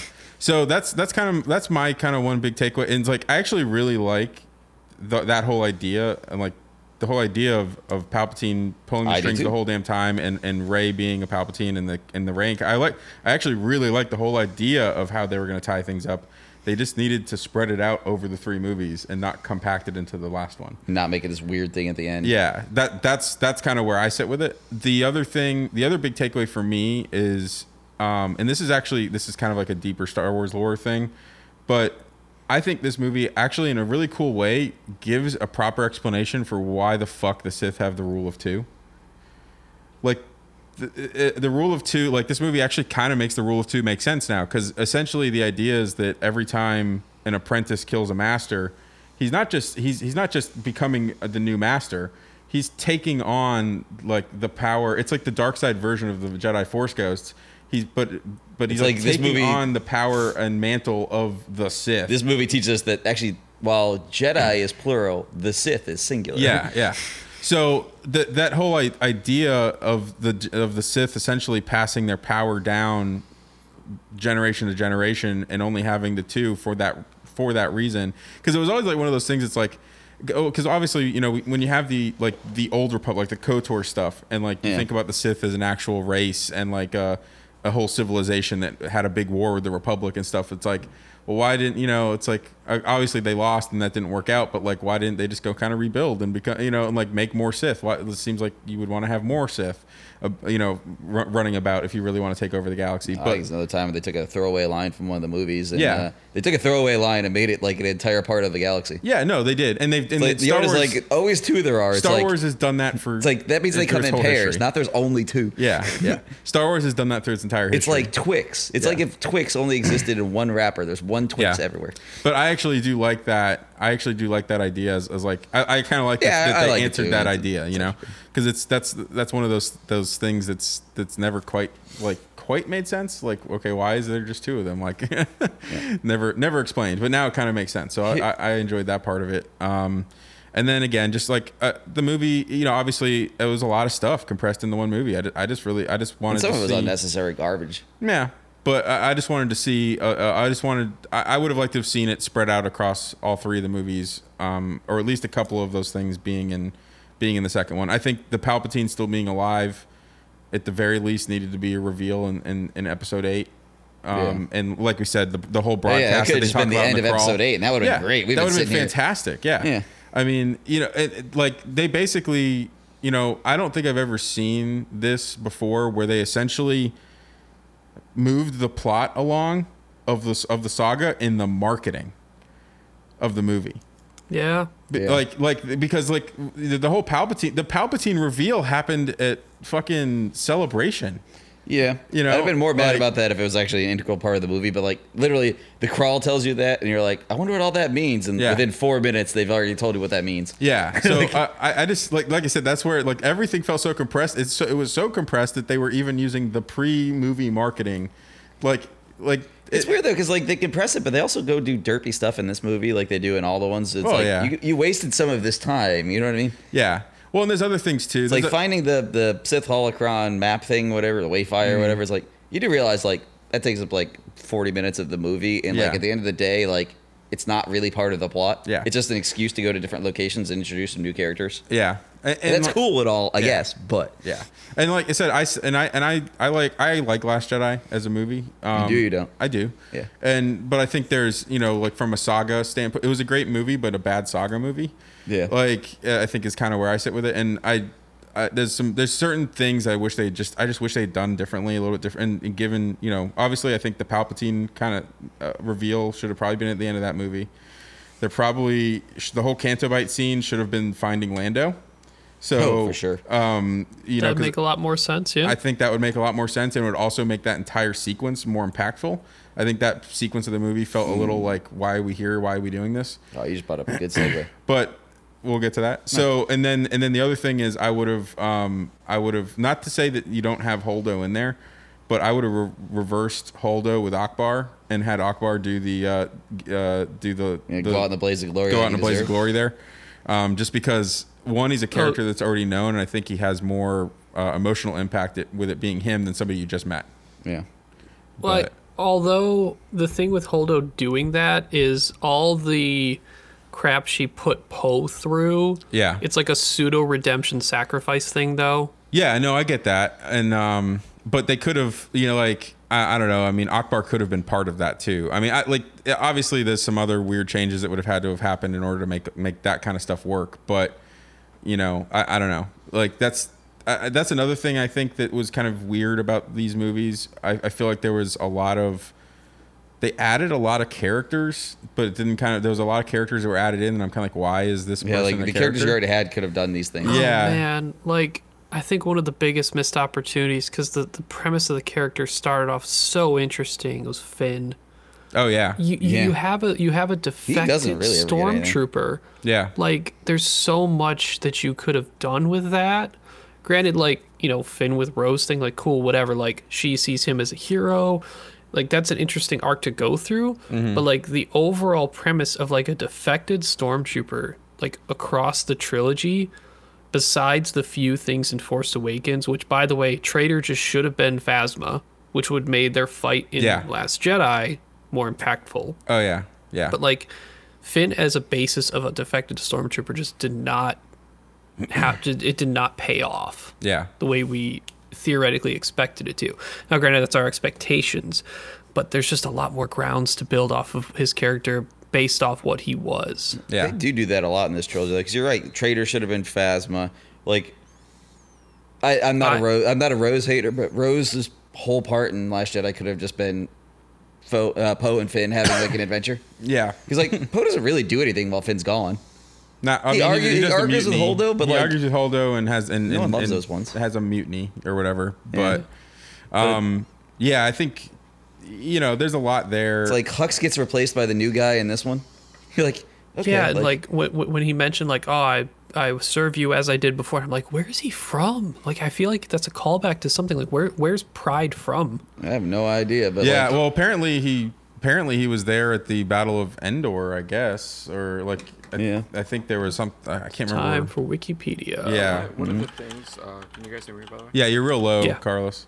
Sorry, give me one sec. All right. Um, while he's doing that, so, um, Yeah. oh yeah, Hey. go ahead. Better. Yep. oh yeah, Hey, uh, just a, a quick comment. Sorry, my mic com- cut out, and I was trying to say something like five minutes ago. Yeah. Oh, yeah. um, trying to bring it back to the Holdo um, argument of, of whether or not you know her character was of any importance. Uh, one of the things that I, I mean, obviously you kind of saw a lot, and this is very obvious with the main character being Rey, uh, was bringing in the female uh, aspect, Yeah. you know, fan base Yeah. into the whole you know saga Star Wars. Um, so I, there is one thing, and it's kind of funny. Just um, I thought about it after the rewatch of the Last Jedi, and it's a lot of the things that I get from just hearing stories from my wife uh, in the workplace. She works in a very male-dominated field, and I know this is sound a little bit like oh, you know, politically justice kind of bullshit, whatever, but it, it's true. Uh, I mean, that she deals with a lot of dudes that just basically think that she doesn't know any better. Yeah. Um, and even if it has nothing to do with her uh, gender, it is something that is very common. Um, which leads me to believe that the character of Holdo was created to kind of bring in that kind of basically uh, young adult, if not older, female um, character to kind of relate to. And I know Leia was already there, uh, but it did add to a lot of those uh, storylines, you know, where you have to deal with, um, you know, basically somebody telling you you don't know what the fuck you're doing, which Yeah. is what Poe did the entire time. Yeah. Um, so I, I feel like that was part of it. Um, you know, I could be kind of making stuff up just to justify her character and her story arc. Mm-hmm. But I feel like that was kind of what it was. We could have just decided Admiral Ackbar is female. you don't know about the fish species. You have no idea. Yeah, well, that's what the, the, they uh the the Mon Cal in Rise of Skywalker is supposed, supposed to be his son. kid. Yeah, I his son. that. That's why they call him Junior. Yeah. But the other thing, the other thing too is, and this is kind of a hindsight thing, just because obviously you, you, you don't make these movies planning on Carrie Fisher dying. But if if Holdo's character had still been around, she could have been really useful in Rise of Skywalker. Yeah. As as a as a re, as a partial kind of replacement for for the fact that you didn't have as much of Carrie Fisher to work with as you know you obviously wanted. Um, Yeah. But you know, I, I you know, I, I, it is what it is. But I, I really think, to me at least, I think that scene, I because I love that hyperspace jump scene, like, like just I, actually from like a pure. It's so beautifully shot. It's a Like, I don't know, beautifully shot, done really, scene. created. Yeah, like it's a very visually striking scene, and I remember sitting in the in the theater opening night watching that, and that scene like had an impact on the audience. Like the whole like like it goes dead silent and like the black and white and that whole thing. Like you could hear like the the audible like you know kind of thing It's in, one of those in things the where audience. like, well, if they can just do that, why don't they do that all the time? It's like, you know why? Because the Empire, the Empire can afford to do that. The rebels yeah. cannot. Well, and they kind of threw that line in there too Yeah, in, in they this did. movie. They're, they're like, well, why don't we do a bunch of holdo maneuvers? And it's like, and it's like, Like, it's no, a those one in a million. Yeah, yeah. Yeah. So you know, More and then retconning. Yeah, yeah, and then they Because used it. everybody complained about it, so Yeah. you have to be retconned. Yeah, Yeah, JJ gives you exactly what you asked for. yeah, He's like freaking Chick Fil A. yeah. So, anyways, It ain't gonna are- be exciting. It ain't gonna be the best thing you ever saw, but it's gonna be exactly what you wanted. Yeah, yeah, well, let's talk about some positives, though. Yeah. I, I, I yeah, feel sure. like we want to make sure we bring in the positives. Some of the positives I took out from the movie. Uh, this is probably the best C-3PO movie.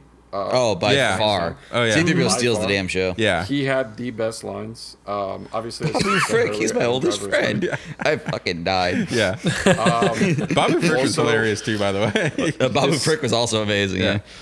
the scenes with um, Finn, Poe, and Rey, like finally all three of them adventuring together. Yeah. I, I felt That's- I got a lot of vibes from original trilogy, like Leia, Han, and and Luke, like being together, Yeah. arguing, bickering back and forth. Like I got Yep. a lot of vibes from that. Yep.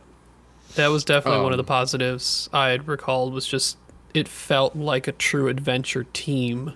yeah, Like the, the feel of that was they they nailed it pretty good. yeah, Yeah, and then um, the scene also when they were going through the um, the first order ship, uh, the the capital ship, um, definitely had uh, a New Hope vibes too for me. Mm-hmm. Like basically Yeah. just going through the ship, she goes off on her own, kind of like Obi Wan does.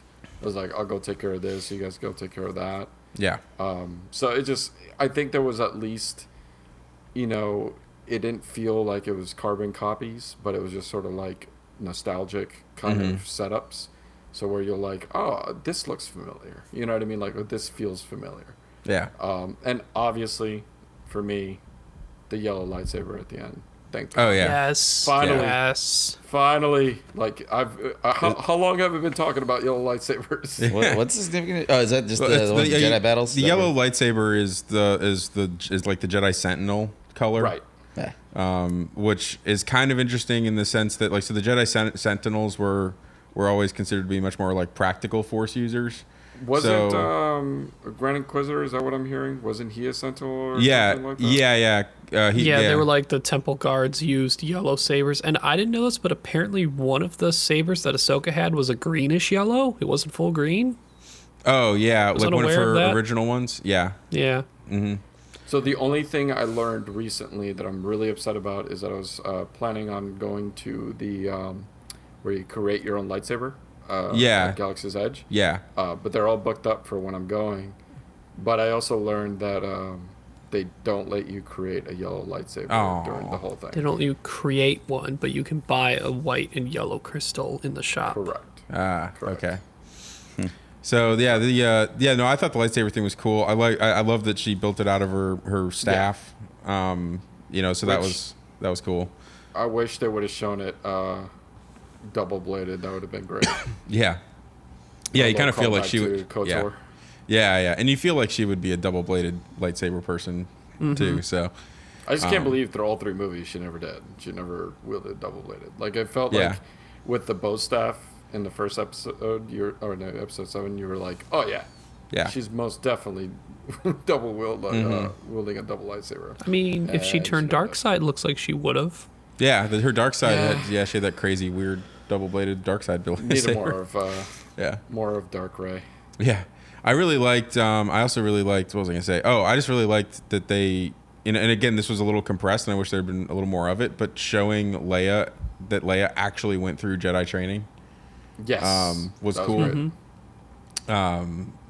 And so I was, I was kind of, I, I liked, I liked that part and that the idea, that idea, because that was always Just been kind of a thing. It's Leia's like, lightsaber, uh, just bringing all that in. That was Yeah. awesome. Man, I hated that was part. So cool.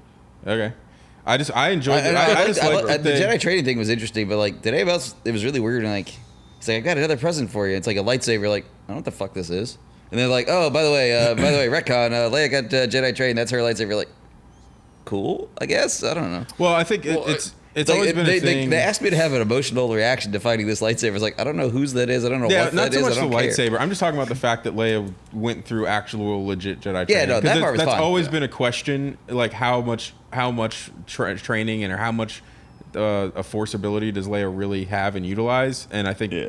you know, kind of showing that she did actually have some legit Jedi training is I thought was was a was a cool thing to have in there. Well, again, but- remember all the things that we're talking about. It all goes back to the same argument: was that it was all squeezed in. Yeah. Um, so yeah, all those things could have had a lot more ramifications and a lot more, you know, consequence rather, or, Yeah. or just meaning, uh, had it been stretched out a little bit better. But Yeah. All right. Do we want to uh, move on to Mandalorian? Do we have Uh, for one quick We gotta do thing that I do week. let I want to say that I liked as well that uh, wasn't mentioned was the one thing that was built upon actually from Last Jedi was the connection between Kylo and Rey. Oh, was yeah. built up to a point where like physical objects actually started to transfer between them. Yeah. Yeah. I thought that was And really it- well it- done and really subtle it- too. Yeah. It, it it concluded to that final like passing of the lightsaber, which was a really nice scene. Yes. Yeah. No, I thought the whole dyad force dyad thing was actually really was really cool, and I I, and, I actually loved and that. again, I would have liked to have seen more about that. I would have liked to have seen it be relevant at the end though. Yeah. But it's like they both fight him together, and like it's supposed to be you know these you know a combined two people that really love and care about each other. Yeah. You know, from both sides of the force defeating the greater evil. Yeah. is like really cool. He's like, by the way, Skywalker, you're going down the pit, Yeah. and now it's Rey one on one here. You're like. I'm so confused. Do you just not care about the Skywalkers Yeah. at all? Like they're not a thing? Yeah, like it may have been it may have been more interesting if like they had each had one of the lightsabers and and, and he's blasting both of them at the same time and then it, you know like man maybe you know but who knows It's just weird to me. Yeah. Like you just like you have totally brushed aside the whole Skywalkers Yeah. are important thing. yeah It's yeah really weird. I don't know. yeah it is always that that is a little But strange Palpatine is the highlight to me. Like Ian Mc- Ian McDiarmid is amazing in this movie. yeah Like his his Palpatine in this is legitimately terrifying. Mm-hmm. yeah, I actually kind of like. I actually kind of like the new Pryde guy that they introduced.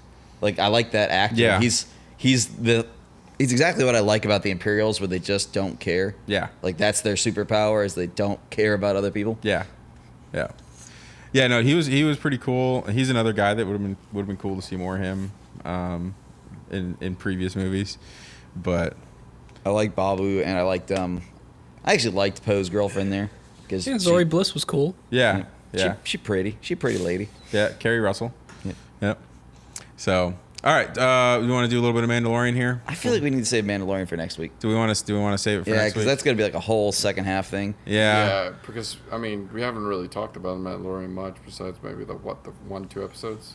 Yeah, yeah, yeah. But I We might do have to wanna- discuss like the entire series or the entire season. now. I do want to throw out what I don't consider to be a fan theory okay. because I don't care particularly whether uh, anybody else wants it to be a thing. I'm just gonna believe it for myself so that I can enjoy the entire Star Wars saga much much better, Mm-hmm. and I'll like it better. I'll secretly wish they had done it, but I'm just gonna like bifurcate my mind and Yes. put this will be the half of my mind. By the way, I think every Star Wars fan does this to some degree. Yeah, yeah, But I'm gonna do it to a really big degree here. Yeah. Okay. Here's what I'm gonna do. Okay. Um, Shmi lied. Yes. She got jiggy with Palpatine. Uh huh. That's the Skywalkers are the Palpatine family. They're all the same family. she has a perfectly good reason to lie because, like, I wouldn't tell people I had like an illegitimate kid from a Sith Lord. You know what I mean? That's not the kind of thing I'd be going and telling Yeah. everybody. Because Well- he started Sidious by that point. That's actually one of the things I was trying to figure out. I've been trying to figure out with the timing. Right. Like, when the hell did did Palpatine father that guy? Because Yeah, like, did anyone else feel like That was a really weird. granddaughter was a bit close? Like I Uh, would have felt yeah. the word descendant would have flowed a bit better there. well, I would have been Rey. okay with granddaughter if it didn't seem like the son was like probably born while Palpatine was like actually the emperor. Well, plus, like- and like post like all got torn up by the Palpatine puts a lot of effort into like grooming Darth Vader, Anakin Skywalker, whatever, to be his number. He's like, you already got a kid, man. Yeah. Like, maybe you talk. maybe you deal with your a own kid. fucking emperor. You telling me that he didn't figure out a way to get? I'm sure. No, I'm sure he did. I'm sure he could. But it's just thinking about that is gross. He he's Oh, he's he's Anakin's fa- he's Anakin's father, and like the thing on the Death Star in, in Return of the Jedi is Anakin having to bring balance to the Force by choosing either his father, who's clearly the dark side, or his son, who's clearly the light side, mm. and the Skywalkers choose which side they're on at that point. Mm-hmm. And the whole reason why the Skywalker saga is important is because it is the Emperor Palpatine Yeah. saga in a much more literal way than like. For Yeah. some reason, he has this weird obsession with this one guy that he eventually throws away so that the hero can come in in the third act. Yeah, yeah. Well, My- again, again, story, I- I'm sticking to it. You know, it's like start like we have to. One of the things we have to just kind of live with and admit to admit to ourselves is that Star Wars. I mean, it's been this is a culmination of a series that's been going on for 40 plus years. That was that this wasn't the plan when when George Lucas wrote A New Hope. this wasn't the plan. Like he had no plan for this. So like if if if he had sat down and done this all as like if he had literally like actually actually written a full blown like outline of every single thing that was like supposed to happen, how these are all connected, and blah blah blah blah blah. Like I don't believe that ever happened, or at least it certainly didn't happen. I think he was, was way made. more vague than he wants to lead. I Yes, I think yeah. there should be some things about Anakin, and uh, you know, there was a republic, and then it became an empire, and then Yeah. it becomes a republic again. You're like, yeah, I guess that does happen. Yeah, Yeah. so yeah, no, it would be great if you know, and and I think one of the things that kind of I, I think about too, because I've heard some com- some people talking about comparisons with like the Marvel MCU stuff, and you know, like like the big advantage that the Marvel MCU has is that they were able to take like just decades and decades worth of already existing content and cherry pick like the best shit out of it Yeah. and and do like a very well thought out planned build up to like endgame you know what i mean Right. like they made like what like 20 something odd movies like Right. to all lead up to endgame and that was you know but they were able to do that through the fact that the stories all already existed so the planning was like, Yeah, kind of already at- done and they could just kind of same cherry pick it to make it work is uh, what's his name, Devin Feige or whatever, is still the one Kevin. overseeing the entire project. oh kevin feige or whatever Yeah. Yeah, Kevin. Yeah, you have one Feige, guy that's at least, I you know. forget what it is. There's multiple people, but um, but you know, I mean, like that, that's kind of what it needs. Um, you know, from here on forth, and there is Yeah. hope uh, because it looks like you know. He's getting involved in Star Wars. I think I heard Kevin Feige is might might be. There's like a rumor he might get involved in some Star Wars stuff. Well, I'm hearing rumors about uh, Jon Favreau being a lot more involved. But the guy Um, from PCU? yeah, Yeah. crazy, right? Uh, no, mean, He was also in the replacements. if it were up to me, if it were up to me, if I were running, if I were running Disney, I would put Jon Favreau and Dave Filoni in charge of overarching story. I would make them like the story gurus that mm-hmm. are, are I agree. are in, that were in charge of the whole damn thing. Not, they don't have to direct and make everything, but they need to be in charge of the outline. You know, Yeah. that's what I would do. But you know, and Dave Filoni in some ways has kind of done that, just because he. it- And I mean, in a lot of ways, Dave Filoni is responsible for more Star Wars content than any anybody else. I mean, he did all the he did the Clone Wars cartoon show and the Rebels cartoon show and now the Resistance cartoon show, and he's doing Oh, he's, another. on- he's doing that too? Yeah, and he's doing another and and Mandalorian and another season of the Clone Wars that's about to come out next year that they're that they're working on. They're they're doing like a finish a capper season for Clone Wars that never got made. So, you know, Dave, in a lot of ways, Dave Filoni's kind of like you know he's got more Star Wars content under his belt than even George Lucas. you know, like dude's been running running a lot of shit. So yeah, and from the positive, um, you know, stuff that I've heard, and I, I need to watch them uh, about the cartoons. Obviously, they tell pretty good stories. Um, they tie a lot of the stuff that people complain about in the movies together. So yeah, um, definitely, yeah, would would like to see a little bit more cohesive action for for the uh, movie series. Yeah. And I'll say one thing too. I'm actually, you know, there's still, as far as I know, there's still plan. There's still plans for there to be a, a Rian Johnson trilogy of some sort. Thought they and- shut down. Uh, Yeah, I don't uh, think. Uh, I, I think no. I think Rian Johnson. Uh, no, the the Dave, DB White, David Benioff, DB Weiss one got got shut down. Um, the Rian Johnson one is, I, I think, or it may not be a trilogy anymore. It may just be a a movie. But as far as he's still technically, that hasn't been officially shut down, as far as I know. involved. Okay. But But um, my, my, my thing is, I I do like them putting a bow on this and just saying, this is it. This is your Skywalker saga. And any future Star Wars content, I just hope that it has nothing to do with this story. Um, Yeah. Bring me something original. Let's let's go back to you know. It's a big galaxy. Let's talk about somebody else. well, what I Big, gal- big galaxy yeah. and lots of timelines. Uh, you know Yeah. what I mean? It's it, there's there's a lot of different timelines you can explore. yeah.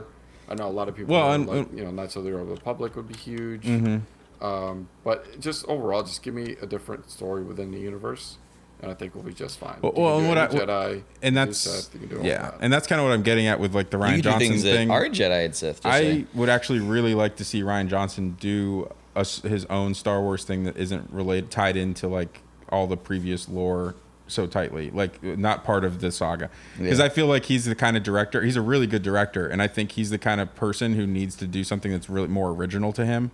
And so I think if he could get the chance to do like a really original Star Wars thing, that would be pretty cool and something I'd like to see still. So I don't know. Hopefully that happens, but we'll see. The next Star Wars movie comes out in 2022, and we'll apparently get a little bit more information about it sometime soon.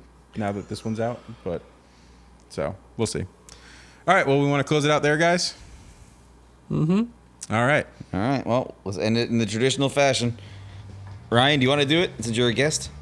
Sure, it seems fun. Do it. All right. Dials down. Bottoms Bottoms up. up.